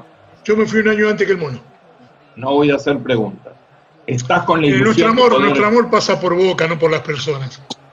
No, no, yo mi idea es volver este año, o sea, yo no es que quiero esperar, no, yo ya me recuperé de mi tema de salud, que era el tema que yo tenía pendiente, por eso yo no quería llamar, no ir para el club ni nada. Surgió esta chance en el medio que yo me estaba recuperando de mi enfermedad, lo de Maradona. Cuando a mí Raúl me llama y me dice, si yo quiero participar, dije, Raúl, contá conmigo, no hay ningún problema. Eh, yo, todo lo que sea ligado a Boca, cuéntenme, aunque yo no sea empleado de Boca y que haya trabajado 10 años con Angelici, 5 años con Macri, no me interesa eh, mi tema político. Sí, contame, y bueno, me invitaron a que fuera parte de, porque me dijeron que Román había elegido que yo fuera una de las personas que le entregara a Maradona eso. Fui, lo hice y seguí al habla con él con el tema de, me dice, bueno, empe- después empezó la pandemia, yo al, ser de riesgo yo tenía que tener más cuidado que una persona común, por eso me tuve que quedar más reservado que, que todos.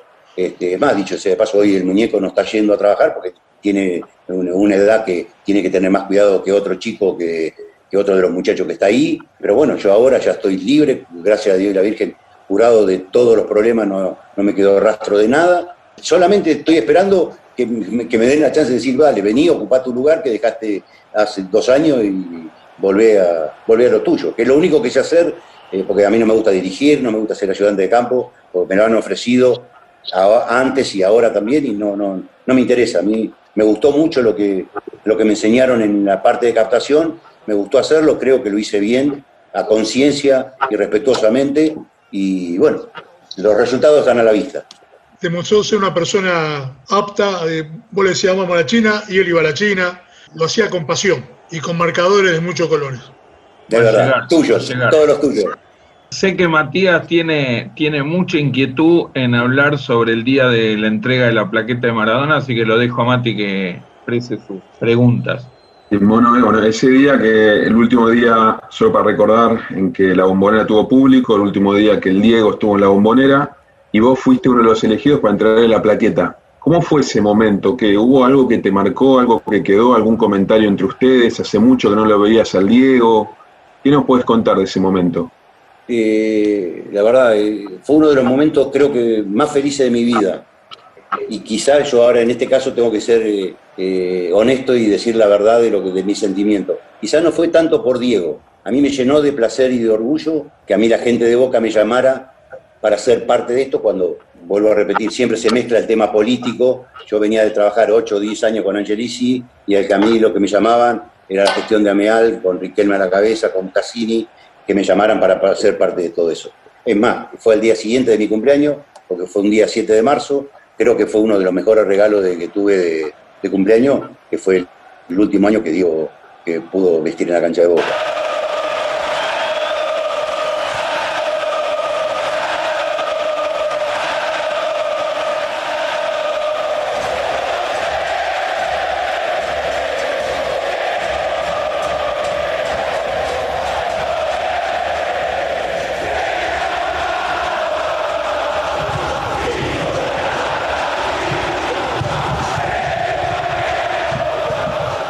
Y después, obviamente, ser parte de, de lo que iba a ser la entrega con Diego, vivir lo anterior, estar en la cancha con Miguel Brindisi y 50, 60 mil personas, los dos paraditos ahí solo, no es lo mismo que a veces vos entras a jugar cuando tenés 20 años, 22, 23, cuando ya tenés 50 o 60 y tenés 60 mil personas y estás con un cuadro esperando al jugador más grande de la historia del fútbol del mundo, eh, no es fácil. Parece una cosa común y corriente como que uno está acostumbrado y encima a mí se me mezclaba mi enfermedad, mi cumpleaños, el, que Boca me diera la chance de estar otra vez ahí adentro, volver a hablar de mi trabajo.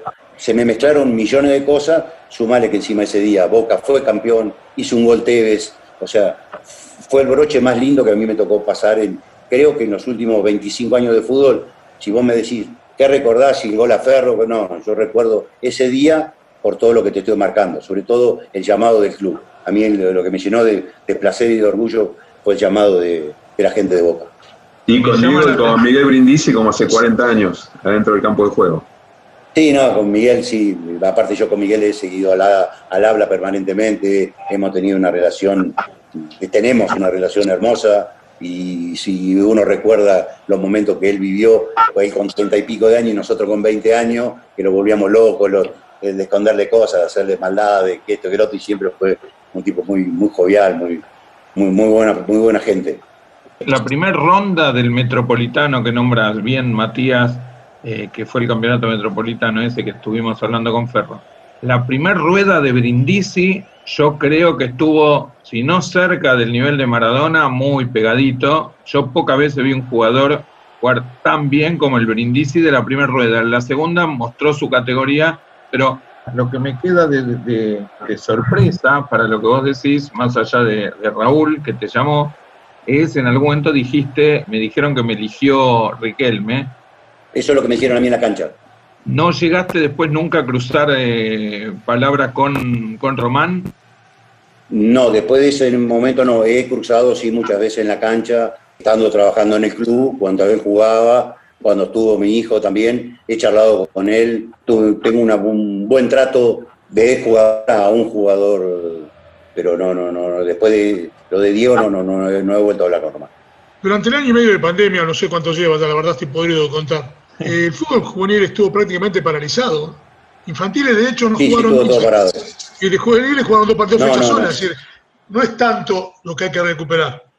No, lo que me llamó la atención es esta idea de que Román haya, que haya pedido por vos, digamos, sin conocerte tanto ni que seas de la camada. Me parece que habla, habla muy bien de, de él, digamos, aun cuando vos venías de otro grupo político. Eso demuestra que en algún momento hay que llamar a los que quieren a Boca y dejar de hacer tantas divisiones. Creo que analizándolo como lo puede haber pensado él, vos decís del Boca del 81, Boca campeón del 81 con Maradona, el más representativo de- del club podía haber sido Roberto Mouso o yo, pero y justo se dio que el gol a Ferro, el gol a Estudiante, un montón de circunstancias quizá hacían inclinar la balanza que pudiera ser, que pudiera ser yo, ¿me entendés lo que te digo? Creo que por ese lado viene la elección, porque varios muchachos podían haber estado en el lugar mío, ¿me entendés? Pero bueno, justo se dio la sociedad, Maradona, Perotti, el gol a Ferro, todo lo que estuvimos hablando de la apretada de, de la barra en la cancha de Boca, ¿Cómo fue esa apretada? te digo dos cosas y voy a, voy a eso. Viste cuando hablaban de los técnicos. A mí hubo dos técnicos que a mí me marcaron. Fue Ernesto Grillo, sin lugar a duda, el primero, y el Nano Gandulla. Y después me, to- me tocó en suerte el mejor Juan Carlos Lorenzo de, la historia, creo, pero no me puedo dejar de lado la parte humana de Silvio Marzolini. A mí Silvio fue el técnico que en un año me hizo jugar 38 partidos, que yo no lo pude jugar con ningún técnico de, los 7, 8, 10 años que yo jugué en la primera de Boca. Nunca tuve un año tan regular como tuve ese con ese Boca del 81. Y eso me lo dio Marzolini. Humanamente, para mí me colmó todas las expectativas como técnico Silvio. Después no puedo dejar de, ver lo que fue Juan Carlos eh, en todos los detalles, como para otros Bilardo, para otros Menotti, para, para mí Juan Carlos en ese sentido fue, fue un crack. Pero no puedo dejar de lado a Ernesto Grillo y a Nano Gandulla, que fueron lo- los padres futbolísticos de, esa camada de, jugadores de inferiores, como puede haber sido José Mallego y, Ramón Madoni a lo largo de los últimos años. Hugo, me, me generaste una duda que siempre tuve y me la recordaste. Digamos, vos empezaste en un momento contando, cuando hablabas de tu gol contra Ferro, que es que Marzolini te decía que lo marques a Mario Gómez y vos le decías yo hasta mitad de cancha lo marco y hasta, y hasta ahí no. Yo permanentemente tengo la sensación que los jugadores, cuando cuentan, una vez que están retirados, cuentan muchos incidentes que tuvieron con los técnicos y que eso no significa que después el vínculo no haya seguido transitando. Viste que en general cuando uno se pelea con un compañero de laburo en la oficina, en lo que sea, en el fútbol parecería haber un código distinto y es me peleo y al día siguiente seguimos de vuelta. ¿Es así? ¿Te podés pelear con Marzolini y después reconocerlo como el mejor técnico o el tipo que más te bancó como titular? No sé si sigue así. Yo lo que sí sé que Silvio te daba esa chance o esa posibilidad. Aparte no era un tipo rencoroso, era, era de intercambiar opiniones, de preguntarte y a veces también, o sea, de imponerte algo, pero a veces si vos también imponías lo tuyo o dabas tu, tu fundamento y si él entendía que era lo mejor para todos, era, era, era de cambiar, que a veces no, otros no lo tienen, por ese orgullo de decir, yo no voy a cambiar mi postura, en ese caso Silvio sí lo hizo. Tengo el mejor recuerdo que tengo de Silvio es una cargada que él me hace a mí, Boca le gana a San Lorenzo 4 a 0 en cancha de Boca. Un gol de tiro libre. El último gol creo que lo hace Diego por afuera de la barrera, el, cuarto, el cuarto gol. Yo me paro, en el- me paro para, para patear el tiro libre y el chino Benítez me sale y me dice, deja que, va, que patee Diego, salí de acá. Y me saca. Y yo me voy, fastidioso me voy. Patea Diego, hace el gol y yo ni festejo nada. Todos fueron a abrazarlo a Diego, yo ni festejé de la calentura que tenía, yo ni festejé ni nada. Cuando termina el partido y íbamos caminando para el túnel, Silvio, que venía, yo venía bajando el túnel y me dice Silvio, te fuiste caliente, ¿no? Dice que no te dejaron patear el tiro libre, cargándome que no me habían dejado patear el tiro libre. Ah, ¿me entendés? Esas cosas que vos decís, de un, tipo, de un grosso, de un monstruo del fútbol, que aparte buen tipo, ¿me entendés? Que te sacó del lío, ¿me entendés? De la calentura que tenía, a mí me sacó de cosas, me hizo reír como diciendo cómo se dio cuenta él y estaba sentado en el banco suplente. Eso que fue el cuarto gol, o sea que ya podías darte por vencido que patee Maradona, que no era tan grave, sin embargo estabas muy caliente seguro. vos. Seguro, seguro. Pero bueno, pero me sacaron, ¿sabes cómo? Puso la pelota Diego, yo me fui a arrimar, me dijeron, salí de acá, ¿qué te vas a poner a patear? Eh, todos dijeron, como vos decías, que Miguel, la, la primera fecha, la primera rueda de Miguel. Todos los reportajes que vos podés ver mío desde el año 81 a la fecha, para mí hubo dos jugadores que fueron clave todo el año, sin lugar a duda, para mí la figura del equipo. Que fueron uno el Flaco Rodríguez y otro el Chino Benítez. Superiores a, a Perotti, a Maradona, a Brindisi, al que busques vos, a mí me, da, a mí me decís, el número 8 y el arquero, lo que atajó el Flaco Rodríguez ese año, no lo atajó creo que Gatti en 10 años seguidos. Eh, el- fue gran parte que, del mérito de haber sido campeón el Flaco Rodríguez. El del 3 a 0 con River atajó una realidad el flaco. ¿No? Y contra estudiantes, de- en cancha de estudiantes. Y este, eh, partidos que hemos ganado nosotros 2-0, 3-0, pero antes nos, nos estaban peloteando. Eh, Es más, si te remontás y mirás el partido con Ferro detenidamente, Ferro nos podía haber ganado 2-0, 3-0 tranquilamente. El partido ese que lo vi, lo vi Ricky el año pasado, Hugo, lo pude volver a ver, está en YouTube entero, faltan los primeros cinco minutos, y en medio de la pandemia lo vi entero como si fuera en el momento. Fue un partido durísimo, porque por ahí que está escuchando, escucha Ferro, que hablamos de Ferro una y otra vez. Ah. Ese Ferro era, pero era durísimo. Esos dos centrales, Sacardi y Rocha, eran dos tipos, dos ogros ahí que lo que habrá sido aguantar esa marca, pero ese partido fue. Adelante jugaba bien. Perdieron la final con Boca. Al año siguiente la final con River y después salieron dos años campeones. Porque ganaron el campeonato agregaron, River ganándole 4 a 0.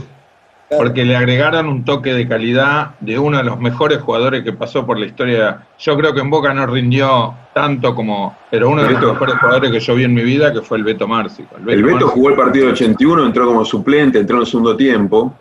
Sí, pero jugaba el uruguayo Jiménez, ¿sabes lo que era el uruguayo? Jiménez, Jiménez, Jiménez casi nos hace un gol, una que yo me acuerdo, me acuerdo, pero del momento, y lo volví, lo, volví- lo pude volver a ver el año pasado. Que el loco sale con el buzo rosa contra el Riachuelo y el uruguayo ese, digamos Jiménez, de cerca al área, estaba Juárez, Cañete, era un equipazo el Ferro. Ferro era un equipazo.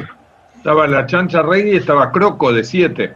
Croco. Croco, Jiménez y Juárez, el negro Juárez. Juárez hacía goles. Juárez juega de 11. Goleador, goleador. Mirá vos, así que rescatás a la Pantera Rodríguez, a la que evidentemente todos recuerdan la salida de Gatti, al final descubrimos que la jugada le hizo Perotti y ahora descubrimos que el campeonato nos lo dio la Pantera Rodríguez y el Chino Benítez, que era un jugador que a mí me ponía un poco nervioso, esta idea de gambe- Oh. salir gambeteando del área chica y del área grande. el único, el único que quería la pelota en los partidos en los momentos bravos. ¿eh? Pero- eso tenía que valorarlo y darle, pero- darle crédito creo- a eso. Creo que a partir de Lorenzo el chino cambió. Antes era peor. 74, 75, 76, ahí Sí, era bravo. sí. Después corría, corría por todos lados el chino. Sí, corría por todo. sí. No era fácil entrar, pararse en la, en la cancha de boca y, y reemplazar a Gatti, ¿eh? No, claro. No. Era para cualquiera eso, ¿eh? No. No, no. La gente estaba esperando que se equivocara y el flaco la sacó adelante. Yo tengo por lo menos dos temas más para tocar, que es la- lo- el vínculo con River, así de paso aprovechamos para rescatar el gol del mono, y un poquito de la historia del hijo para ver qué le pasó y por qué no tuvimos dos, dos ídolos Perotti en Boca, porque yo estoy seguro que si el hijo hubiera estado bien físicamente hubiéramos tenido un Perotti 2, y casi diría que Hugo iba a pasar a ser el papá de... En Europa la rompió toda. Contame, Hugo, cómo fueron tus confrontaciones con River. ¿Saliste bien? ¿Saliste regular? ¿Te peleabas Sí, con sí. alguien en particular? Sí, me peleé mucho con Pasarela. Eso, eso me Eh, interesa. Me peleé mucho con Merlo también. Al único jugador que le pegué una patada mal y fue sin querer, la verdad, no casi lo lastimó mal, fue a Zaporiti el día del 3 a 0 en cancha de Boca con el barro el día del gol de Diego. Sí. Lo sacan en camilla a Zaporiti, yo le, o sea, patiné, o sea, fui al piso y me patino, con- me, me lo llevé puesto y le pegué en el medio de la canilla, de un planchazo en el medio de la canilla, pero fue sin querer. Pero después no, tuve, tuve agarradas serias con Pasarela, me echaron dos veces, tuve problemas con Merlo también, hice echar a Pasarela, a, a Merlo en semifinales de América del 79, eh, en cancha de River, que le ganamos 2-0. Y los clásicos sí, gané, gané mucho, me tocó perder dos clásicos creo, y gané varios, gané un montón. Este, y me tocó perder uno o dos clásicos. Porque para la gente que no recuerda, esa fue una época de amplia, amplia paternidad del Boca de Lorenzo sobre Sí, River sí. de la Bruna. Sí, yo me comí, me- solamente me comí una vez cinco goles, hice un gol ese día, eh, que nos hicieron cinco en cancha de boca. Hizo dos goles, Cinco a dos. Dos, dos Ramón Díaz, 5-2. Ese, ese año perdimos contra Independiente 5-2 y contra Newell 5-2. Eso con Ratín, en la época Ratín. Con- En el 80, En el 80. ¿Vos no jugaste el partido que River le gana a Boca, que jugó- se jugó a la mañana, Hugo? Que hizo un gol No. Maradona de los palcos, la clavó en un ángulo. no, no, no. Creo Ese que fue en el Nacional lo jugué, 81 eso. Pero no lo jugué yo. Y de los partidos de, de esos partidos de River, podemos pedirle a Nico recordar, no sé si tenés uno o los dos goles pegados, pero pongamos alguno de los goles, así vamos cerrando el tema. Este es el 1 a 0, me Pelotazo, parece. pasó. Perotti le pegó. ¡Gol! De Boca Perotti. Boca Juniors 1, River Plate 0. Perotti. Un golazo de Perotti. Y casualmente no es el primero que le convierte a Filiol de tiro libre. Ya hay antecedentes de este tipo de remate. Pero qué golazo, potencia, ¿qué bomba, qué golazo contra Casa Amarilla. Lo fuiste a gritar al mismo lugar que contra Ferro, me parece, Sí, ¿no? pero eh, justo lo que iba a decir, o sea, vos fíjate que yo salí para ese lado y si me pensás, ¿qué, qué pensaste? No, ni me acuerdo, nada, nada. Casi Claro. terminé de nuevo en el foso. ¿eh? Fíjate la ironía, yo pateé tres tiros libres eh, en Boca, los tres fueron goles. Por eso en el 81 quise agarrar la pelota y patear uno y me sacaron, ¿sabes cómo me sacaron? Hugo, el que pasa por arriba de la pelota es Bordón No, el flaco Randazo. y Randazo quería patear. No, no, no, y él hizo el simulacro que, que quería patear y... No, no, no, no. Ya habíamos acordado Personaje, personaje Cali también, ¿eh? Eh, hablo, hablo, hablo, hablo seguido con él. Ah, Y quien está escuchando tiene que poner YouTube, gol de Perotti de River 1980 y se encuentra con esa perla, golazo. Aparte el arquero afilión. Sí, sí. Y después el otro que hiciste, que fue contra Arco Riachuelo, también de tiro libre contra River. Afilió, afilió También también. afilió ese año. Sí, sí, los dos iguales, los dos iguales. Lo que me impresiona de todo, y vaya mi homenaje a él, es que pasamos por muchos años de la historia de Boca y de hace muchos años, y en todos los comentarios está Mar- Macaya Márquez. Es maravilloso. Toda la historia cambiaron los jugadores, cambiaron los periodistas, cambiaron todo y sigue estando. Lamentablemente cambiaron para mal. Cambiaron Para- para muy mal. Totalmente Ricky. de acuerdo, gracias. Opinan de la vida de todo el mundo, no hablan de juego. Sí, totalmente. El tercer tiro libre hubo que me falta. Uno fue contra Filiol, Casa Amarilla, Riachuelo, el tercero. A Newell, eh, a, a Cibarelli, 3 a 1, hice dos goles ese día. 3 a 1 Ah, a Newell, en cancha de 81. Boca. 81 en cancha de Boca. Por lo menos se preparó Koch. También está Perotti. Va Perotti. Perotti. ¡Gol! ¡Gol Perotti. Boca Juniors 1, News All Boys 0. Perotti de tiro libre. ¿Y ahí cómo hiciste para dejar a patear al Diego? No, pateé yo, ese día pateé yo. ¿no? Sacaste al Diego. Capaz que Diego no estaba, capaz que no estaba Diego. Ah, Por pero si vos, si se lo pedías, Diego te dejaba. Sí, sí, sí, pero bueno. Pero, Es más que había que pedírselo. No, pero yo ese día el de San Lorenzo fui, fui, o sea, me, se me ocurrió porque me podía haber pasado en otro momento. Ese día me, pintó de decir, iba 3 a 0 el partido, pero Diego no me dijo no, ¿eh? El que me sacó carpiendo fue el chino. El chino me dijo, dispará de acá, salí, dejá que patee Diego. Y, encima fue gol, pegador todavía. Le pegó Maradona al arco. ¡Gol! De Boca Maradona. Boca Juniors 4, San Lorenzo 0. Diego Armando Maradona. Fue el año que se fue San Lorenzo a la B. Claro, ahí ese partido lo 81. mandamos nosotros ahí. Ahí mandamos ahí y a Colón de Santa Fe. Hay una cosa de Diego que, que es maravillosa, que solamente, bueno, Hugo obviamente lo vio. Las cosas maravillosas que hemos visto ver a Diego en la cancha. Yo tuve la suerte de verlo del otro lado del alambrado, los entrenamientos. Maradona, las cosas que hacían los entrenamientos, Hugo, con la pelota.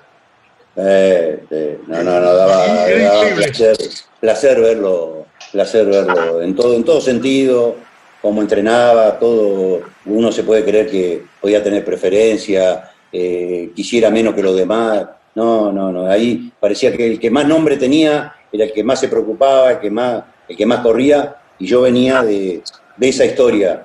Capaz que uno se cree que el Chino Benítez o, o, o Pernía o Suñé o Pancho Sá ten- ganaron todo lo que ganaron porque eran cómodos y no, no, eran gente que se rompía el alma, que dejaron la vida dentro de la cancha de Boca. Hugo, la última por parte mía y después doy una vuelta por todos. Si quieren preguntar algo, sé que Ariel es fanático de Maradona, nos lo puede contar de ahora cuando nos despedimos de, de Hugo, pero si quieren hacerle alguna pregunta a Hugo, la última que te hago yo por mi parte, ¿por qué no tuvimos un Perotti 2? ¿Qué pasó?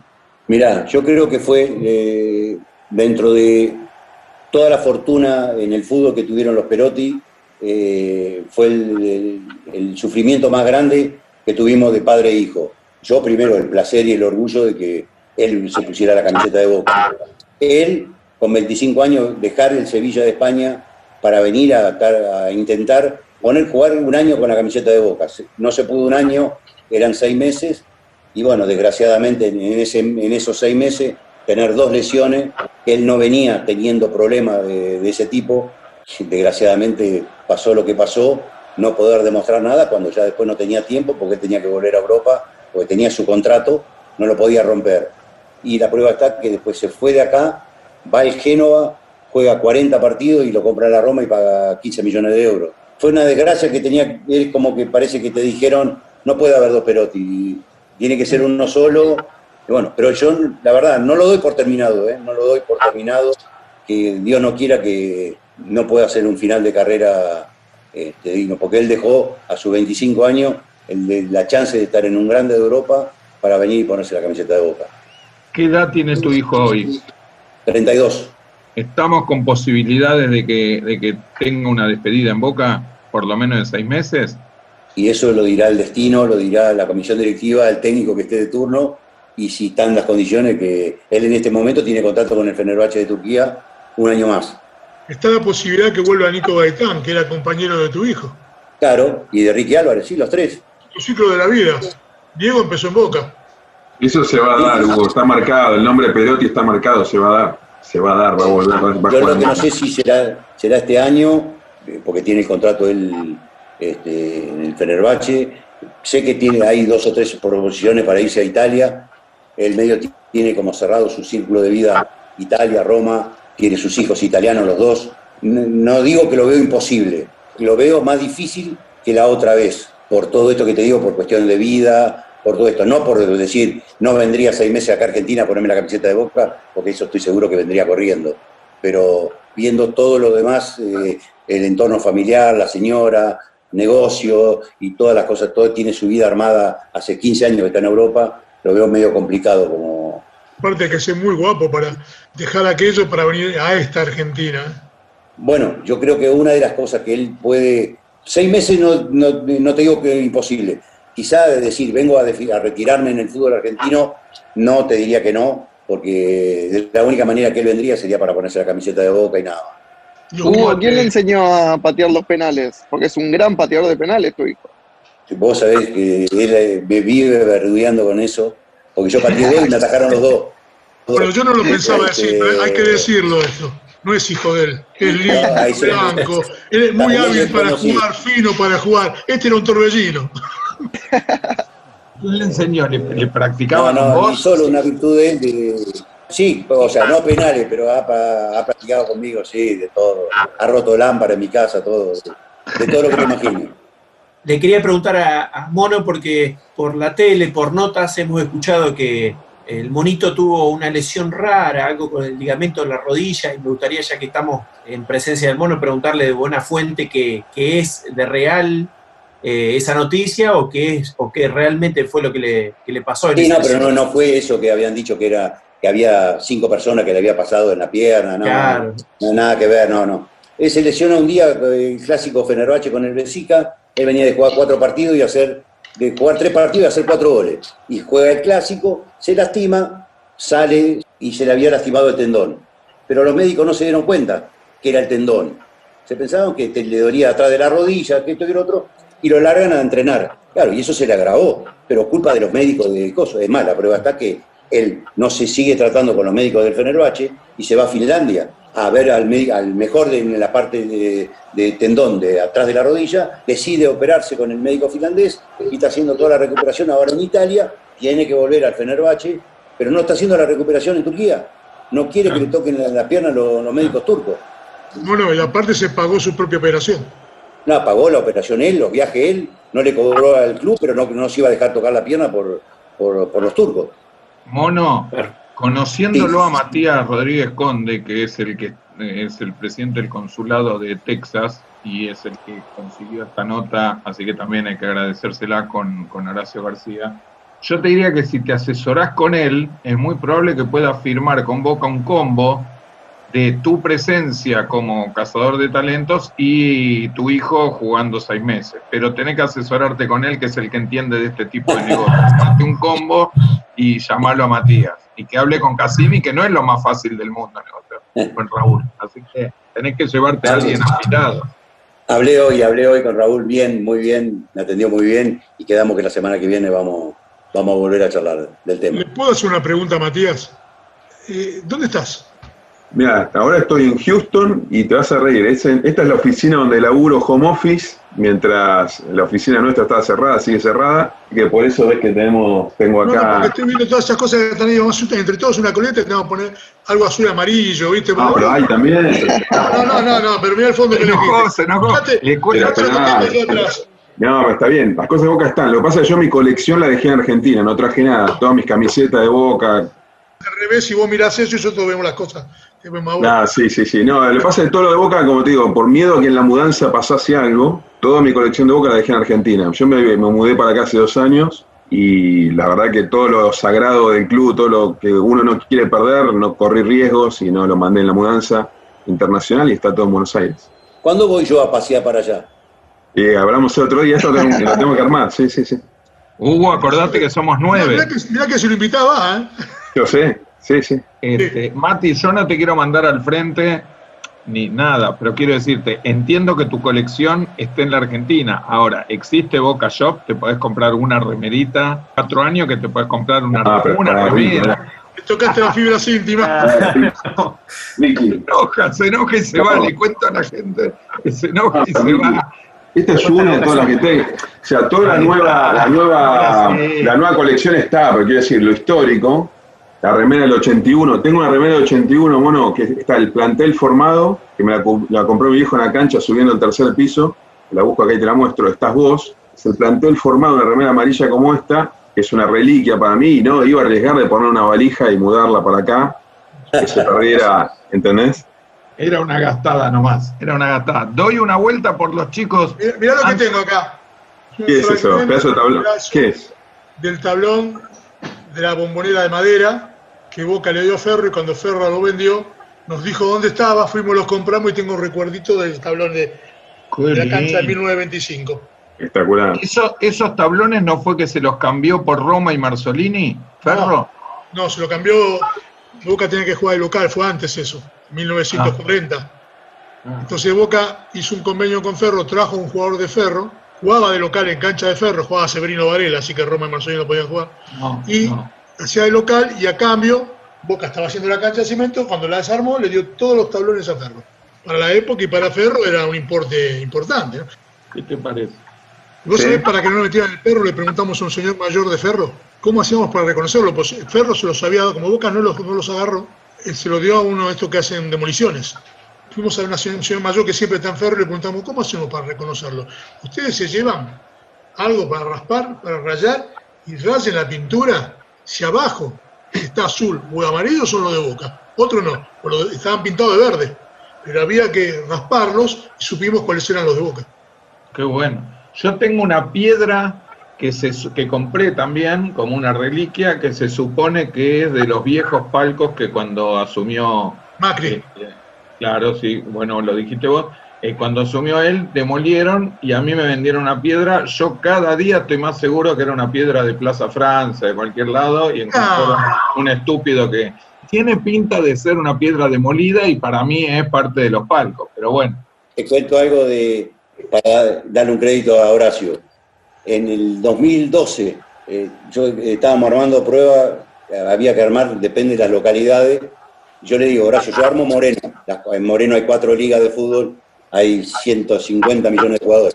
No, que mucho lío, que mucho laburo, que son muchos días, cuántos días te va a llevar los muchachos, que esto, que el otro, hasta que lo convencimos. Y dijo, bueno, dale, hincha, pelota, llevad, dale. Y fuimos, dos o tres, veníamos un día, veníamos otro día. Otro. decile cuántas pruebas hubo que hacer.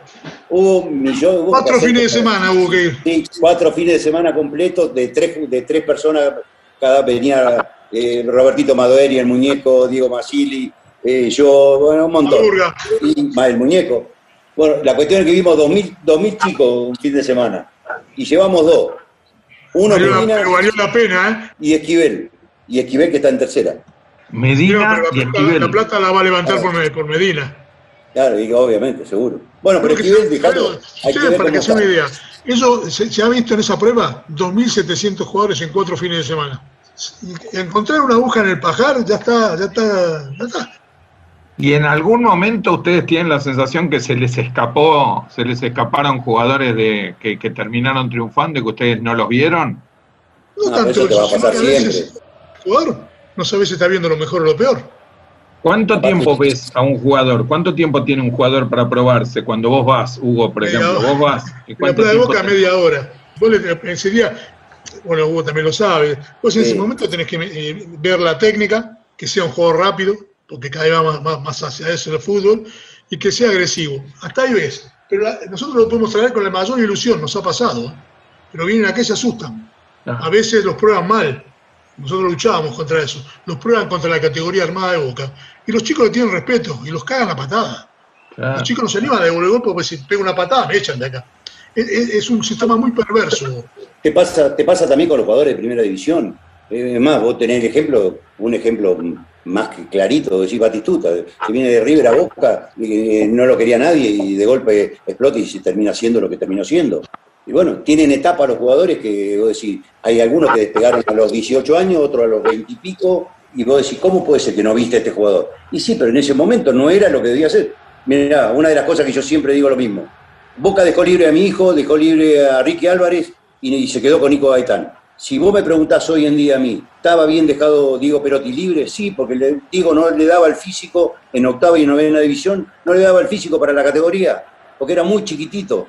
Eso no quiso decir que a los tres años terminó siendo lo que terminó siendo, pero porque de un metro cincuenta pasó a medir un metro setenta y ocho, un metro ochenta, que Lo de, no Álvarez, existe. lo de Álvarez fue impresionante, el crecimiento de Álvarez. Y bueno, y Ricky Álvarez, que era medio gordito, terminó siendo, mirá el físico que tiene Ricky Álvarez.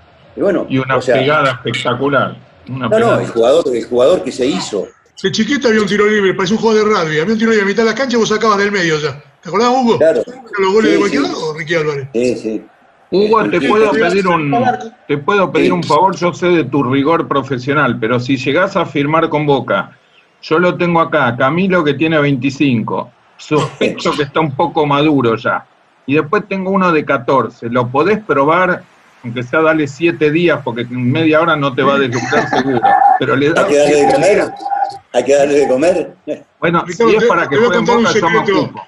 Ricardo, al, al- tema este de la búsqueda, te voy a contar un secreto que muy pocos saben. Nosotros, nuestra misión era buscar jugadores, no, se- no, no ficharlos en boca. Por ejemplo, yo te puedo decir a vos, la decisión siempre la tomaba otro. Si era una persona que podíamos eh, conversar, íbamos y decía esto, esto, esto. No quiero hacer nombres indi- individualmente, pero por ejemplo nosotros hemos traído a Lautaro Martínez a Boca. Y défilo. Uh, uy, lo Nos me fuimos a preguntar al coordinador, ¿por qué? Y porque lo único que hace es goles. Casi más me desmayo. ¿Esa es la respuesta que te dieron? Sí, sí. Sí, porque querían otro fútbol, no importa. Ezequiel Barco estuvo en Boca también. Desfiló. Qué dolor. Por eso te digo, yo, había- yo venía de otros procesos donde todos opinaban. A Vanega se lo afanamos de adentro de la pensión de River. Estaba viviendo en la pensión de River, iba a fichar, nos enteramos, hicimos un operativo comando y Vanega terminó fichando en Boca. Lo que, lo que está contando Horacio, lo que está contando Horacio son la- las vicisitudes que pasan hasta que un jugador se puede eh, consagrar eh, en una institución. Vos pensás, yo soy captador, soy el primer filtro, yo lo elijo, paso por un coordinador, en este caso puede ser Horacio, Grifa, eh, quien, fuera. Paso al co- coordinador de captadores. El coordinador de captadores se lo tiene que mostrar al coordinador de las inferiores. El coordinador de las inferiores decide y define si ese jugador se queda sí o no. El captador hizo lo que tenía que hacer, eligió un jugador porque le gustaba. Y si después el coordinador eh, no le gusta, no se queda. No todos los técnicos, que pueden ser brillantes como técnicos, saben distinguir un jugador bueno. En Boca, el nivel de los jugadores era tan parejo que el técnico estaba como un de Islandia. Jugaba mal Julián, bueno, el sábado viene juega Ariel. No, pará un poquito, vamos a tranquilizarlo. El chico está si- sintiendo, extraña a los padres, entera a los amigos, está viviendo en Buenos Aires. Hay que tener un poco de paciencia. Entonces, vos le entregabas tanto material que te terminaban haciendo un desastre. Después vamos a, a- a seguir una nueva charla con, con ustedes seguro, pero digo, en el medio no nos metimos y no nos vamos a meter hoy con el tema representantes, que supongo que para los captadores debe ser todo un, todo un problema porque de pronto... Digo la verdad, no lo voy a dejar mentir. Si vos, si vos eh, estás tranquilo, sabés que de qué lado del mostrador estás, el representante no es un problema. Yo estoy de acuerdo. Ahora, si vos, si vos le mostrás que vos sos permeable, estás listo. Claro, bueno, por eso digo. La, re- la realidad es que la realidad es que hay más de uno que estuvo de los dos del pasado grandes jugadores, Betanculo, cosas, te- todos los representantes se, se han acercado a nosotros para tratar de comprarnos.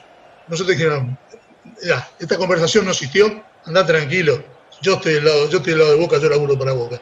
Eso, cuando vos te plantás en eso, el representante no te va a joder, porque Boca, Boca es llamador. Ahora Boca va a volver a ser llamador. Pasábamos de tener lista de espera para venir a Boca, en nuestro momento, a jugadores que, que se querían ir de Boca, porque no los ponían. Hoy, como están jugando, otra vez vuelve a hacer negocio Boca, a los representantes. Te van a, te van a ofrecer las mejores, los mejores jugadores. Tenés que Sí. agarrarlo y meterlo dentro del sistema.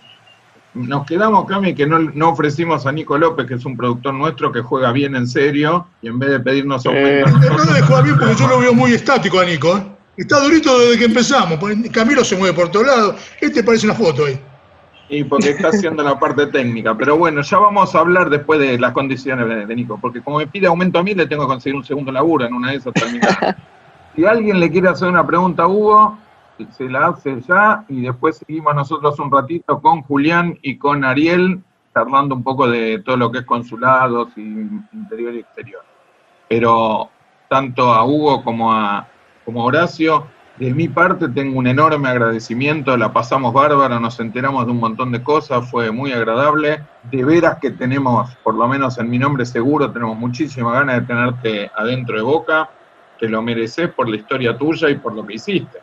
Muchas gracias Hugo de mi parte, muchas gracias de parte de mi viejo que no está, pero seguro estaría muy contento de, de verte, muchas gracias y dejo a los chicos, lo dejo a Mati, a los chicos si quieren hacer alguna pregunta y, yo me despido. El agradecido soy yo, cuenten conmigo para esté en el club, no esté en el club, con lo que sea algo relacionado con Boca, saben conmigo pueden contar sin ningún problema, desinteresadamente para lo que fuera, para una ayuda, para una charla, para lo que fuera, no tengo ningún inconveniente.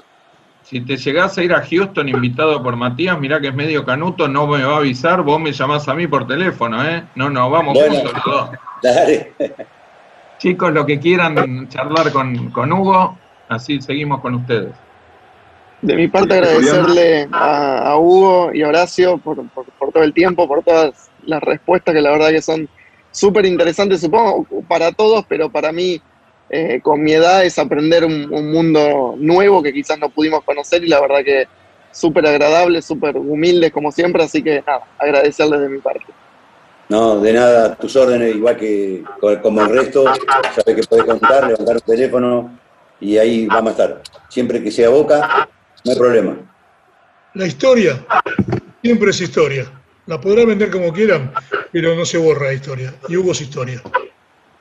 Estoy de acuerdo, y Horacio. Sí, Vos también lo sos, así que vamos a seguir charlando porque tenemos mucho por hacer todavía. A pesar de toda la historia que ya pasó, todavía hay mucho por hacer con vos también, así que agradecerte a vos también. Lo tenía Julián que quería decir algo. Sí, sí. Eh, cortito voy a tratar de, de resumir y, por supuesto, agradecer todo corazón. Me, me encantaría que esta charla dure 10 horas, porque es de cada anécdota o de cada tema nos describen absolutamente todo, que es, es lo que creo que nos interesa y lo que nos encantaría estar eh, eh, desveladamente escuchando horas tras horas. Pero bueno, ¿qué, qué prefiere Hu- Hugo Perotti como equipo o como juego? ¿Qué, qué le dejó más? ¿El equipo del multicampeón de, de Sudamérica y del mundo o a lo mejor el, el vistoso eh, campeonato del 81 junto al más grande? Ah, qué, pregunta concreta, pero difícil. No, yo sí tengo que ser honesto. Yo me quedo con el Boca de Lorenzo, pero no, eh, no por la, dimensión de, la- tantos títulos, sino por el hecho de que poner en un primer plano mundial a una institución que realmente tendría que haber estado ya en ese momento tan arriba como es, como Boca Junior, creo que fue un logro muy, muy lindo, muy grato, y obviamente ser parte de todo eso. No es lo mismo ser un, campe- un campeonato local, aunque tiene más trascendencia porque estaba Maradona de por medio, porque se formó un gran equipo, porque fue primero de punta a punta, merecidamente. Pero cuando vos sos campeón de América y sos campeón del mundo, con tu club, con el club que vos querés, no hay nada que te pueda borrar eh, es- esa satisfacción que te da de que vos decís, vengo de, de inferiores, pasé por todo lo que pasé y llego a ser campeón de América y ser campeón del mundo con tu club, yo creo que ni, ni poniéndote la camiseta de la selección argentina lo disfrutas tanto. Ari, ¿querés hacer alguna pregunta antes de despedirlos a, a Hugo y a Horacio? Pregunta no, porque preguntaron todo y, la verdad es que lo mismo que Julián, o sea, estaría acá con, escuchándolos toda la vida, porque es, es increíble y, y- y llenador. Y este, nada, nada más que agradecer todo lo que hizo Boca a Boca y, y todo el amor que, que siente, que siente por el club. Simplemente. Muchísimas gracias. Gracias. Hugo, para que sepas, este loco que acaba de hablar, cuando, cuando empezó a armar el tema de consulados, eh, Boca en Uruguay tenía siete socios, hoy tiene, ¿cuánto me vas a decir vos, Ariel? Mira, le estamos pisando los talones a Matías, estamos por llegar a los 100. Están por llegar a los Ah. 100, a los 100 socios. En Uruguay, Matías está ya arriba de los 100 seguramente, porque a Matías lo dejás dos días y te hace 50 socios, así que, pero están, estamos creciendo en todo el mundo gracias a gente como ellos, así que, y a, y a la gente como Julián y Martín Montero y Chelo Núñez, toda la gente que se ocupa del departamento interior y exterior. Eso es Pero Hugo, eso- lo- si no pudimos hacer goles en la bombonera como vos, hacemos socios. ¿verdad? Está bien. Está bien, Todo está bien. beneficio para Boca. Ariel, el Ariel, eh, ¿son todos argentinos los socios uruguayos? Vos, vos sabés que eh, tenemos un 50% de, de, de nuestro grupo son todos uruguayos. ¿Uruguayos? Hay muchos, hay muchos hinchas de Boca, único, únicamente hinchas de Boca en, en Uruguay, lo cual es, es muy increíble, teniendo dos clubes bastante grandes como Peñarol y Nacional. Pero tenemos muchos uruguayos que son hinchas de Boca y, y nada más. Qué maravilla eso. Hugo, un abrazo enorme, una emoción enorme. Gracias, Horacio, muchas gracias. Y le dedicamos un ratito ahora a nosotros a quedarnos con Julián y con Ariel, a ampliar un poquito de datos sobre consulado más allá. Pero muchas gracias a los dos. Les agradecemos mucho y pronto, pronto seguro que nos volveremos a, a juntar para tener o alguna otra charla. El mono, si está con un pulmón menos, es posible que me gane o sea, para, para mi condición física en este momento, el mono con un pulmón menos, estamos parejos. Ricky, Ricky, vos de 4, el mono de 11, ahí te quiero ver. ¿eh? Pero me pasa más que a Cooper, él con un solo pulmón y yo poniendo todo, entrenando un año. Así que, No, mono, no, gracias no por todo. marcarlo, porque el mono, el mono ya no tiene el sprint y el dribbling ese. Cuando vos lo ves venir, mirá hasta media altura y se cae. Lo chocan, lo choca, chocalo. Ponele al mono la pelota en el borde del área y te la clava al ángulo, una barrera ahí puesta. ¿No te acordás? A mí me hacía agarrar cada rabieta el mono cuando venía haciendo esa jugada que hizo el gol contra estudiantes, pero hay veces que se querían encaprichar, se encaprichaban pasar entre medio de dos jugadores, le gustaba chocarlo, no sé por qué. Si lo hacía así lo dejaba parado, pero él iba a chocarlo, era malo, disfrutaba del choque. Chicos, un agradecimiento en serio y nos volvemos a, a juntar prontamente. Gracias, de vuelta, gracias a ustedes y a, y a sus órdenes. Me Un abrazo, un honor, un abrazo, muchas gracias. La gente de Boca, entre, entre ellos no se tiene que decir gracias, porque las charlas entre todos nosotros de Boca se disfrutan, no hay gracias. Estamos en un cumpleaños, vos los cumpleaños no decís gracias. Todos los días nos charlamos un pedazo de historia, ¿no? Tal cual. Chao chicos, gracias. eh. Chao, Un abrazo para los dos. Chao, Chao, gracias, un abrazo. hasta luego. Ariel, me quedo, me quedo como estuviste el, el más el, el más respetuoso de todo, porque claramente porque es uruguayo, entonces el más respetuoso de todo. Quiero contar algo que tiene 46 años, pareces la mitad de los 46, pero bueno, Sí. tenés dos hijos, que vivís en, en Uruguay desde los tres años, que tenías un papá hincha de Platense, con lo que ya me surge una, una duda que es cómo fue que vos te hiciste de boca, a raíz de qué, si tu papá era de Platense, cómo es que te hiciste de boca, y que nos cuentes, así evitamos tanto cuestionario, que nos cuentes un poco la historia de lo que, cómo fue surgiendo esto del consulado de Uruguay, cómo es, qué estás haciendo ahora, qué se hace. o sea, arranquemos por, por la historia, que en realidad eh, mi viejo hincha de Platense, argentino, y mi mamá es uruguaya, y se vinieron a vivir para acá cuando yo tenía tres años, me trajeron obligado con ellos para acá, pero tenía la fortuna de, de viajar a Buenos Aires, y allá tenía tres, tres tíos, ahora tengo dos, este, una de ellas hiper fanática de Boca, hiper fanática de Maradona, al punto de que en su, en su dormitorio tenía la foto de sus sobrinos, que somos cinco, pero ella tenía seis, porque para ella el Diego era un sobrino más. Entonces estaba la foto, la foto mía, la foto de mi- mis hermanas, el Diego en el medio, y del otro lado estaban mis otros primos de, de- del hermano de mi, de mi viejo. así crecí, con, con Diego como figura de familiar, digamos. Claro. Era, era- para mí era parte de la familia, porque así me lo, me lo enseñaron. Y bueno, y acá en, en Uruguay siempre de chico viendo los programas que llegaban de- desde Argentina, siguiendo a Boca, y a siempre tuve la fortuna de, de viajar una o dos veces por año a, a- a Buenos Aires, entonces siempre el vínculo con los colores, siempre que iba me traía una camiseta, mi tía trabajaba en una, una casa de, de ropa deportiva y siempre garroneaba la, camiseta que de- de- del club.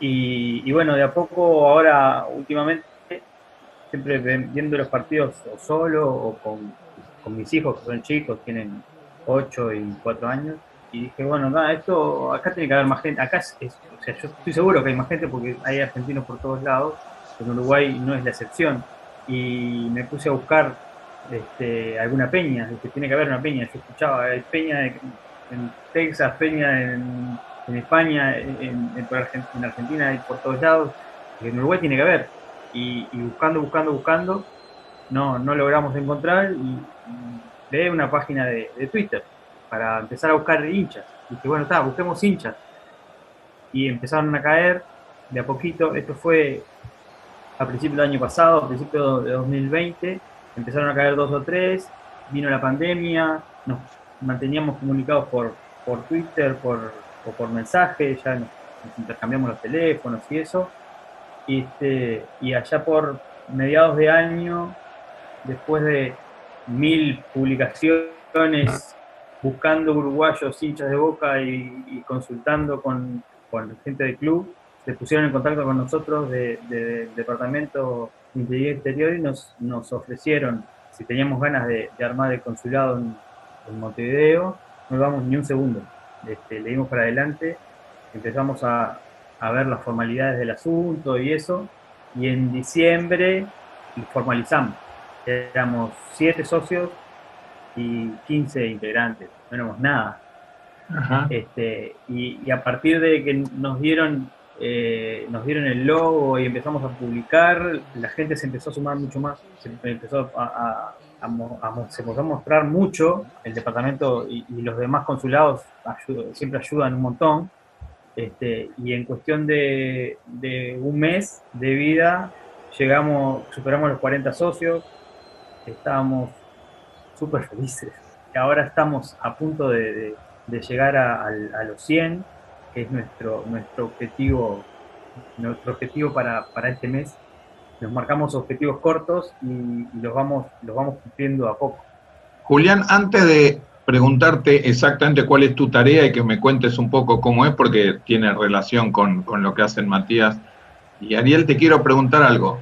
Que nosotros no seamos de ningún consulado, ¿nos impide tener el, el barbijo 70? Porque se lo pedimos a Colombo, a Mendiguren, a Rosica, a Ameal, y fuimos hasta el presidente de la nación y no tenemos el barbijo 70 y lo tienen todos los de los consulados. ¿Qué hacemos? ¿Nos hacemos uruguayos, americanos? ¿Cómo, cómo hacemos para conseguir el barbijo 70?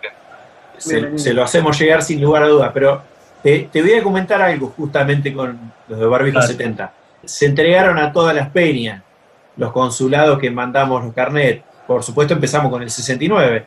Cuando estamos terminando de repartir, obtuvimos el deseado eh, campeonato número 70 y la verdad que la ola nos, nos tapó porque cuando queríamos empezar a, a producir el 70, eh, estábamos a punto de cortar todo porque llegamos, bueno, a semi, no tuvimos la oportunidad de llegar a la final, pero esto de la pandemia en tiempo y forma nos tapó absolutamente, nos limitó por el laburo, nos tapó por la situación, pero bueno, es real, todo eh, eh, recibieron el 69, de a poquito estamos llegando a todos con el 70, pero eh, es un pedido que, no, que nos hacen en todos lados y bueno, con justa razón y lógica tendríamos que tener eh, otra salida masiva y general. Pero bueno, Quédate tranquilo porque se va a venir rápido el 71 y te va a tapar la, la ola, así que Ojalá. quédate tranquilo. Oíme, Julián, contanos sintéticamente, pero digo, el Departamento Interior y Exterior nosotros ya más o menos entendemos muy bien lo que hacen y somos muy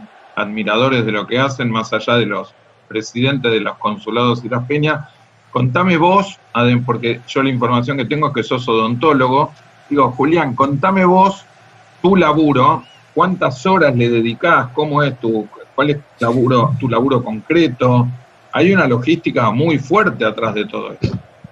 Y sí, eh, la verdad que no sé, cantidad de horas, eh, decírtelas es como que yo lo escucho a Ariel y la locura, me imagino Matías lo mismo.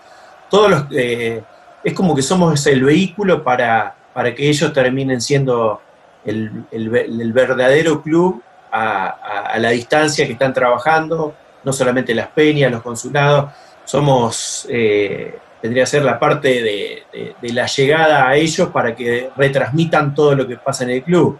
Eh, las horas, eh, hay días que eh, me dedico 100% al laburo y que realmente estando a 150 kilómetros de la cancha, soy de juninense, pero vivo en Capitán Sarmiento porque me vine a, a laburar eh, hace, ya por el 2005, hace 16 años, y realmente lo que siempre dijo y prometió Carlitos, a la- eh, Carlos Colombo en la, en, la, en la campaña fue que el departamento interior va a estar formado por gente del interior, por eso eh, nos llamó a, a un grupito para colaborar y no hacemos otra cosa que satisfacer y, reproducir todo lo que nos dice, a veces más allá de, de las personas o los colaboradores que estén en contacto con, con Ariel, con Matías o con cualquier peña, todos somos colaboradores, todos eh, damos lo que podemos, no hay un tiempo ni un,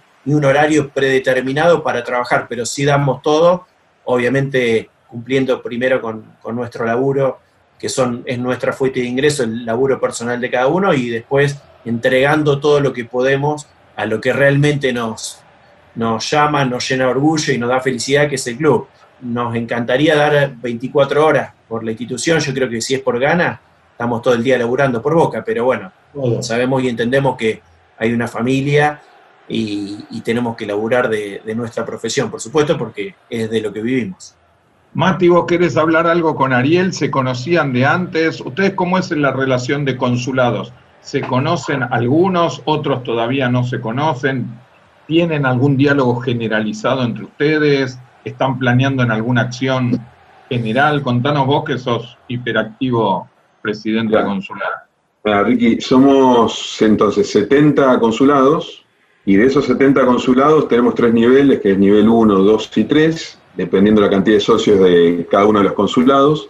Tenemos reuniones mensuales por niveles de consulados, es decir, por ejemplo, consulados nivel 1, creo Ariel que nos reunimos el sábado, no, creo no, nos reunimos 16 horas este sábado, si bien este podcast es atemporal, eh, de alguna manera estoy poniendo ya fechas, pero esa es nuestra Sí. próxima reunión, Ricky, tenemos ese encuentro mensual, pero que es un Zoom, pero día a día, la verdad que es boca 24 horas, porque tenemos el grupo de comunicación para los que estamos en comunicación, el grupo de exterior para los que estamos en el grupo, tipo como está Ariel también, entonces compartimos eh, todo, desde yo, todas las emociones y todo lo que respecta, no sé, a los 35 años del gol del Diego a los ingleses, hasta cuestiones diarias de el hoy juega Boca, ¿a quién ponemos?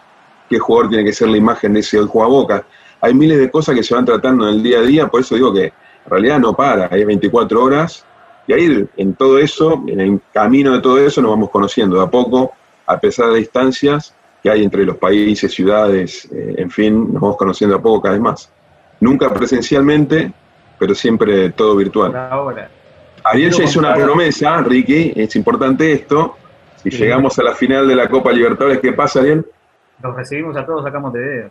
Todo Eso- ya está organizado. está- Matías no entra a Montevideo hasta que yo no esté ahí adentro del centenario, te aviso. Lo único que falta es que Ariel me mande una foto desde Ya- ya- Montevideo y Camilo Yete más el, afuera. el día, el día que, oficializaron el centenario como final de, las dos copas, en realidad, enseguida le mandé un mensaje a Martín, le dije, Martín, me tenés que asegurar las entradas cuando lleguemos a la final. Y bueno, me- y muy cauto Martín me dijo, pero bueno, primero tenemos que llegar. Así que bueno, nada, pero no importa si se puede entrar o no se puede entrar. Para nosotros sería un orgullo poder recibir a todo el mundo acá. Ansioso de que eso pase, es muy difícil, pero, pero no es Boca. Te quiero decir algo para que te vayas preparando, tal vez no lo conoces tanto a Matías, pero lo de Matías es 24 horas en serio y como su horario en Houston es más temprano que en la Argentina, entre la 1 de la mañana y las 7 de la mañana te puede llegar en cualquier momento un mensaje de Matías contándote tres ideas que tiene y que se le ocurrieron para hacerlo pasado mañana. Así nació este podcast. ¿No, Mati? En 48 horas armamos todo. Así que tenés que, tenés que ir regulando con Matías porque tiene las 24 horas pensando, no sé cómo hace, porque las 24 horas también trabaja para su empresa, pero las 24 horas está pensando en Boca. Supongo que vos también, Julián, en tu, en tu laburo mientras estás extrayendo, yo le tengo, te tengo miedo a vos porque digo, mientras está extrayendo una muela debe estar pensando si a la noche juega o no juega Briasco, ¿Cuántos socios hicimos ese día, Ricky, internacionales? me imagino este pibe metiendo la, pinza en la, en la boca, que yo por eso ahora entiendo por qué me duele tanto en este momento. Y este pibe debe estar llamando por teléfono para preguntar si confirmaron el socio 2000 en, en, Mala, en Alaska. Yo creo, que, que, es un poquito más, más todavía la responsabilidad de no olvidarnos, porque pese a que estamos viajando así con, con autorizaciones de los municipios, eh, pero no olvidando olvidar, de tratar de no, olvidarnos nada ni de las copas, ni de los, de los flyers, ni de los carnets de, adherente que estamos entregando, ni los diplomas. Son muchas cosas y muchas eh, actividades que estamos realizando cada, en cada peña que recorremos. Y la verdad que a veces sí, uno está trabajando y está con la cabeza en otro lado porque estás pensando si te imprimió la, la, gráfica o la imprenta, si terminaron los, los, diplomas, si del club se pudo retirar los, eh, los carnets, si están todos, si no falta nada, si hay un socio bebé que le quiere que el carnet, si hay un socio activo interior que perdió eh, la billetera y perdió el carnet, si, si le podemos hacer antes que empiecen los partidos, y siempre hay pedido y pedido, y la verdad que es una locura hermosa, porque es lo que decía al principio, el laburo y, esto que, te lleva horas y horas y horas. Y nosotros, Ricky, damos, damos mucho trabajo, le damos mucho trabajo al Departamento de Interés Exterior. Todo el tiempo pasa algo, Ariel, tenemos pedidos exóticos. Todo el tiempo. Nosotros pero es eh, tenemos la fortuna de, mandar un mensaje y, que no pasan minutos y, te, dan una respuesta o te, o te, la, la, brindan más adelante, pero el, hecho es que nos sentimos eh, escuchados desde la distancia y, eso es, importantísimo. Estamos todo el día este, pensando en, esto, en, crecer. Nuestro consulado nació en plena pandemia, entonces no sabemos cómo, funciona, cómo va a funcionar después. Lo que sí sabemos que, es que seguramente se vaya a expandir mucho porque las pocas veces que pudimos salir a la calle eh, a mostrarnos, siempre tuvimos muy buena repercusión y siempre encontramos otros hinchas de boca. Ariel, creo que no estás informado, pero hay un, ya un acuerdo generalizado que creo que fue iniciativa de Julián, ahora lo va a confirmar él, pero aparentemente cuando se decrete la presencialidad, estamos juntando entre 12.000 y 15.000 personas y nos vamos todos a Houston. Creo que eso ya está confirmado, no sé, Julián, si vos lo tenés. Totalmente. Totalmente confirmado. este año y medio. Este todos los trofeos que, que tenga Este año y medio, eh, entre otras cosas, he juntado millas eh, para, para, viajar a algún lado. Así que bueno, tengo bueno, pasaje gratis para Houston. ¿eh? Es un paso adelante. Nosotros nos llevamos muy bien con Pancho Pintado de, este, de Nueva, Zelanda. Y ya el otro día estuvimos cruzando mensajes para ver si podemos hacer nosotros el esfuerzo de irnos a Australia, que nos gusta mucho, y de ahí cruzarnos, y ahí nos, cruzaríamos con Pancho, y después él nos ofreció un asado en Nueva Zelanda y algún intercambio de camiseta con los All Blacks, etcétera, así que estamos cerca. Así que siempre la primer, el primer ejemplo lo va a dar Matías desde Houston y después ya arrancamos todo para, para conocernos gira general. Julián, el único pedido que te hago yo es si podés hablar con Martín y decretar, eh, Camilo, que vos lo tenés en imagen, a, veces aparece y otras veces no aparece, ahí está. Camilo es el único caso en la historia, está en el libro Guinness, que es socio de Boca antes de, haber nacido. De nacer. Antes de nacer. cosa que ustedes no pueden hacer porque es el único caso. porque le quemé la cabeza al, al departamento de socios en su momento. Entonces, la única, el único pedido que te quiero hacer, si puedes hablar con Martín, que es un tipo accesible, y si podemos decretar que hay una peña Palermo, Carlitos Colombo nos autorice, entonces ustedes nos mandan el mismo material de merchandising, le mandan a la peña en el consulado y yo te doy la dirección de mi casa. Vos quédatelo como inquietud y fíjate qué podemos hacer. Dale, perfecto, perfecto. Sí, así tenemos buena atención como, como tenemos con todos tus jefes y amigos que la verdad que son de primer nivel. Y ni Sí, siquiera fue socio bebé, fue socio antes de nacer, eso es increíble. Claro. Po- Pocos fanáticos el padre de Cami, ¿no? Eh, eh, Sí, sí. Chicos, les mando un abrazo. Muchísimas gracias, Ariel.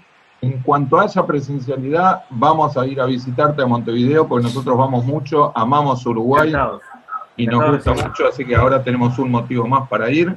Julián, un fenómeno de veras, un fenómeno toda la estructura de ustedes, los que conocemos, que son a Chelo, a Martín, a Carlitos, toda la gente. El agradecimiento, la verdad, desde hinchas de boca, que nos da mucho orgullo contar todo esto y que supongo que va a crecer mucho más aún con la presencialidad. Pero el agradecimiento, cada uno le dedica el tiempo a Boca como puede, nosotros producimos contenidos, ustedes hacen esto, eh, Ma- Matías y Ariel manejan el consulado, pero digo, estamos todos en el mismo lugar que es hacer crecer a Boca y eso nos da mucho orgullo.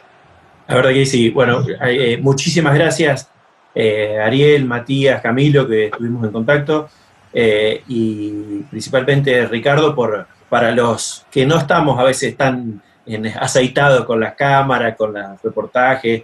Creo que desde que empezó la pandemia, con el tema Zoom, tuvimos que hacer eh, mil y un eh, reuniones con, con las peñas, consulados, y creo que nos fue liberando un poquito, pero una cosa es una peña, socio, que sabemos que a dónde vamos, qué es lo que tenemos que decir, qué es lo que tenemos que transmitir, todas las inquietudes que no sabemos, pedimos disculpas, averiguamos y después respondemos, pero estar así en un programa, en un, en un ámbito de, periodistas, de, eso de, eh, este tipo de, que la tecnología nos expone y nos, nos pone al frente de una camarita, también lo hacen poner nervioso a uno, pero creo que con la calidez y con la con la sincera, con una sincera eh, tranquilidad que, que transmiten ustedes, creo que a uno lo hace sentir más cómodo, más tranquilo y creo que podemos dar lo máximo que, que estamos preparados para este, este tipo de, de reuniones. Así que agradecerle de corazón la, la amabilidad y la, la predisposición a veces a tenernos paciencia de cuando no nos salen las la respuestas o nos ponemos nerviosos y no terminamos de cerrar la idea. Y hace una cosa, Julián, anda pensando, Martín y Carlos ya estuvieron, Chelo ya estuvo, vos ahora estuviste, estás invitado cada vez que quieras repetir, te avisaremos y me decís si querés participar. Y siempre, si te, ocurre alguna otra persona del departamento, siempre queremos que haya alguien del departamento interior y exterior. Así que... Y cuando haya cosas para comunicar, no sé, ahora Ariel, llegaremos a 100 en Uruguay, siempre habrá cosas para comunicar, es decir, no esperemos 6, 7 meses, dar toda la vuelta de nuevo para volver a hablar, no sé. Creo que es un espacio que es nuestro y lo usamos como sea, digamos, lo mejor para el club, lo mejor para los consulados, lo mejor para el interior exterior. Muchísimas gracias. Gracias a todos, Ariel. Dale, Ariel, y te vamos a ir a ver a Montevideo pronto. Esperemos Cuando quieran, me avisan, ya tienen mi número, me avisan y estamos acá. Gracias, Bueno, Pini, gracias, Gracias a todos. Chao chicos, gracias por todo. Abrazo. Gracias. Chao, chao. Chao, abrazo. Don't stop. You, don't stop. En todas partes, el podcast que une a todos los hinchas de Boca sin importar en qué lugar del mundo vivan. Una producción de Camilo Lab, productora multiplataforma.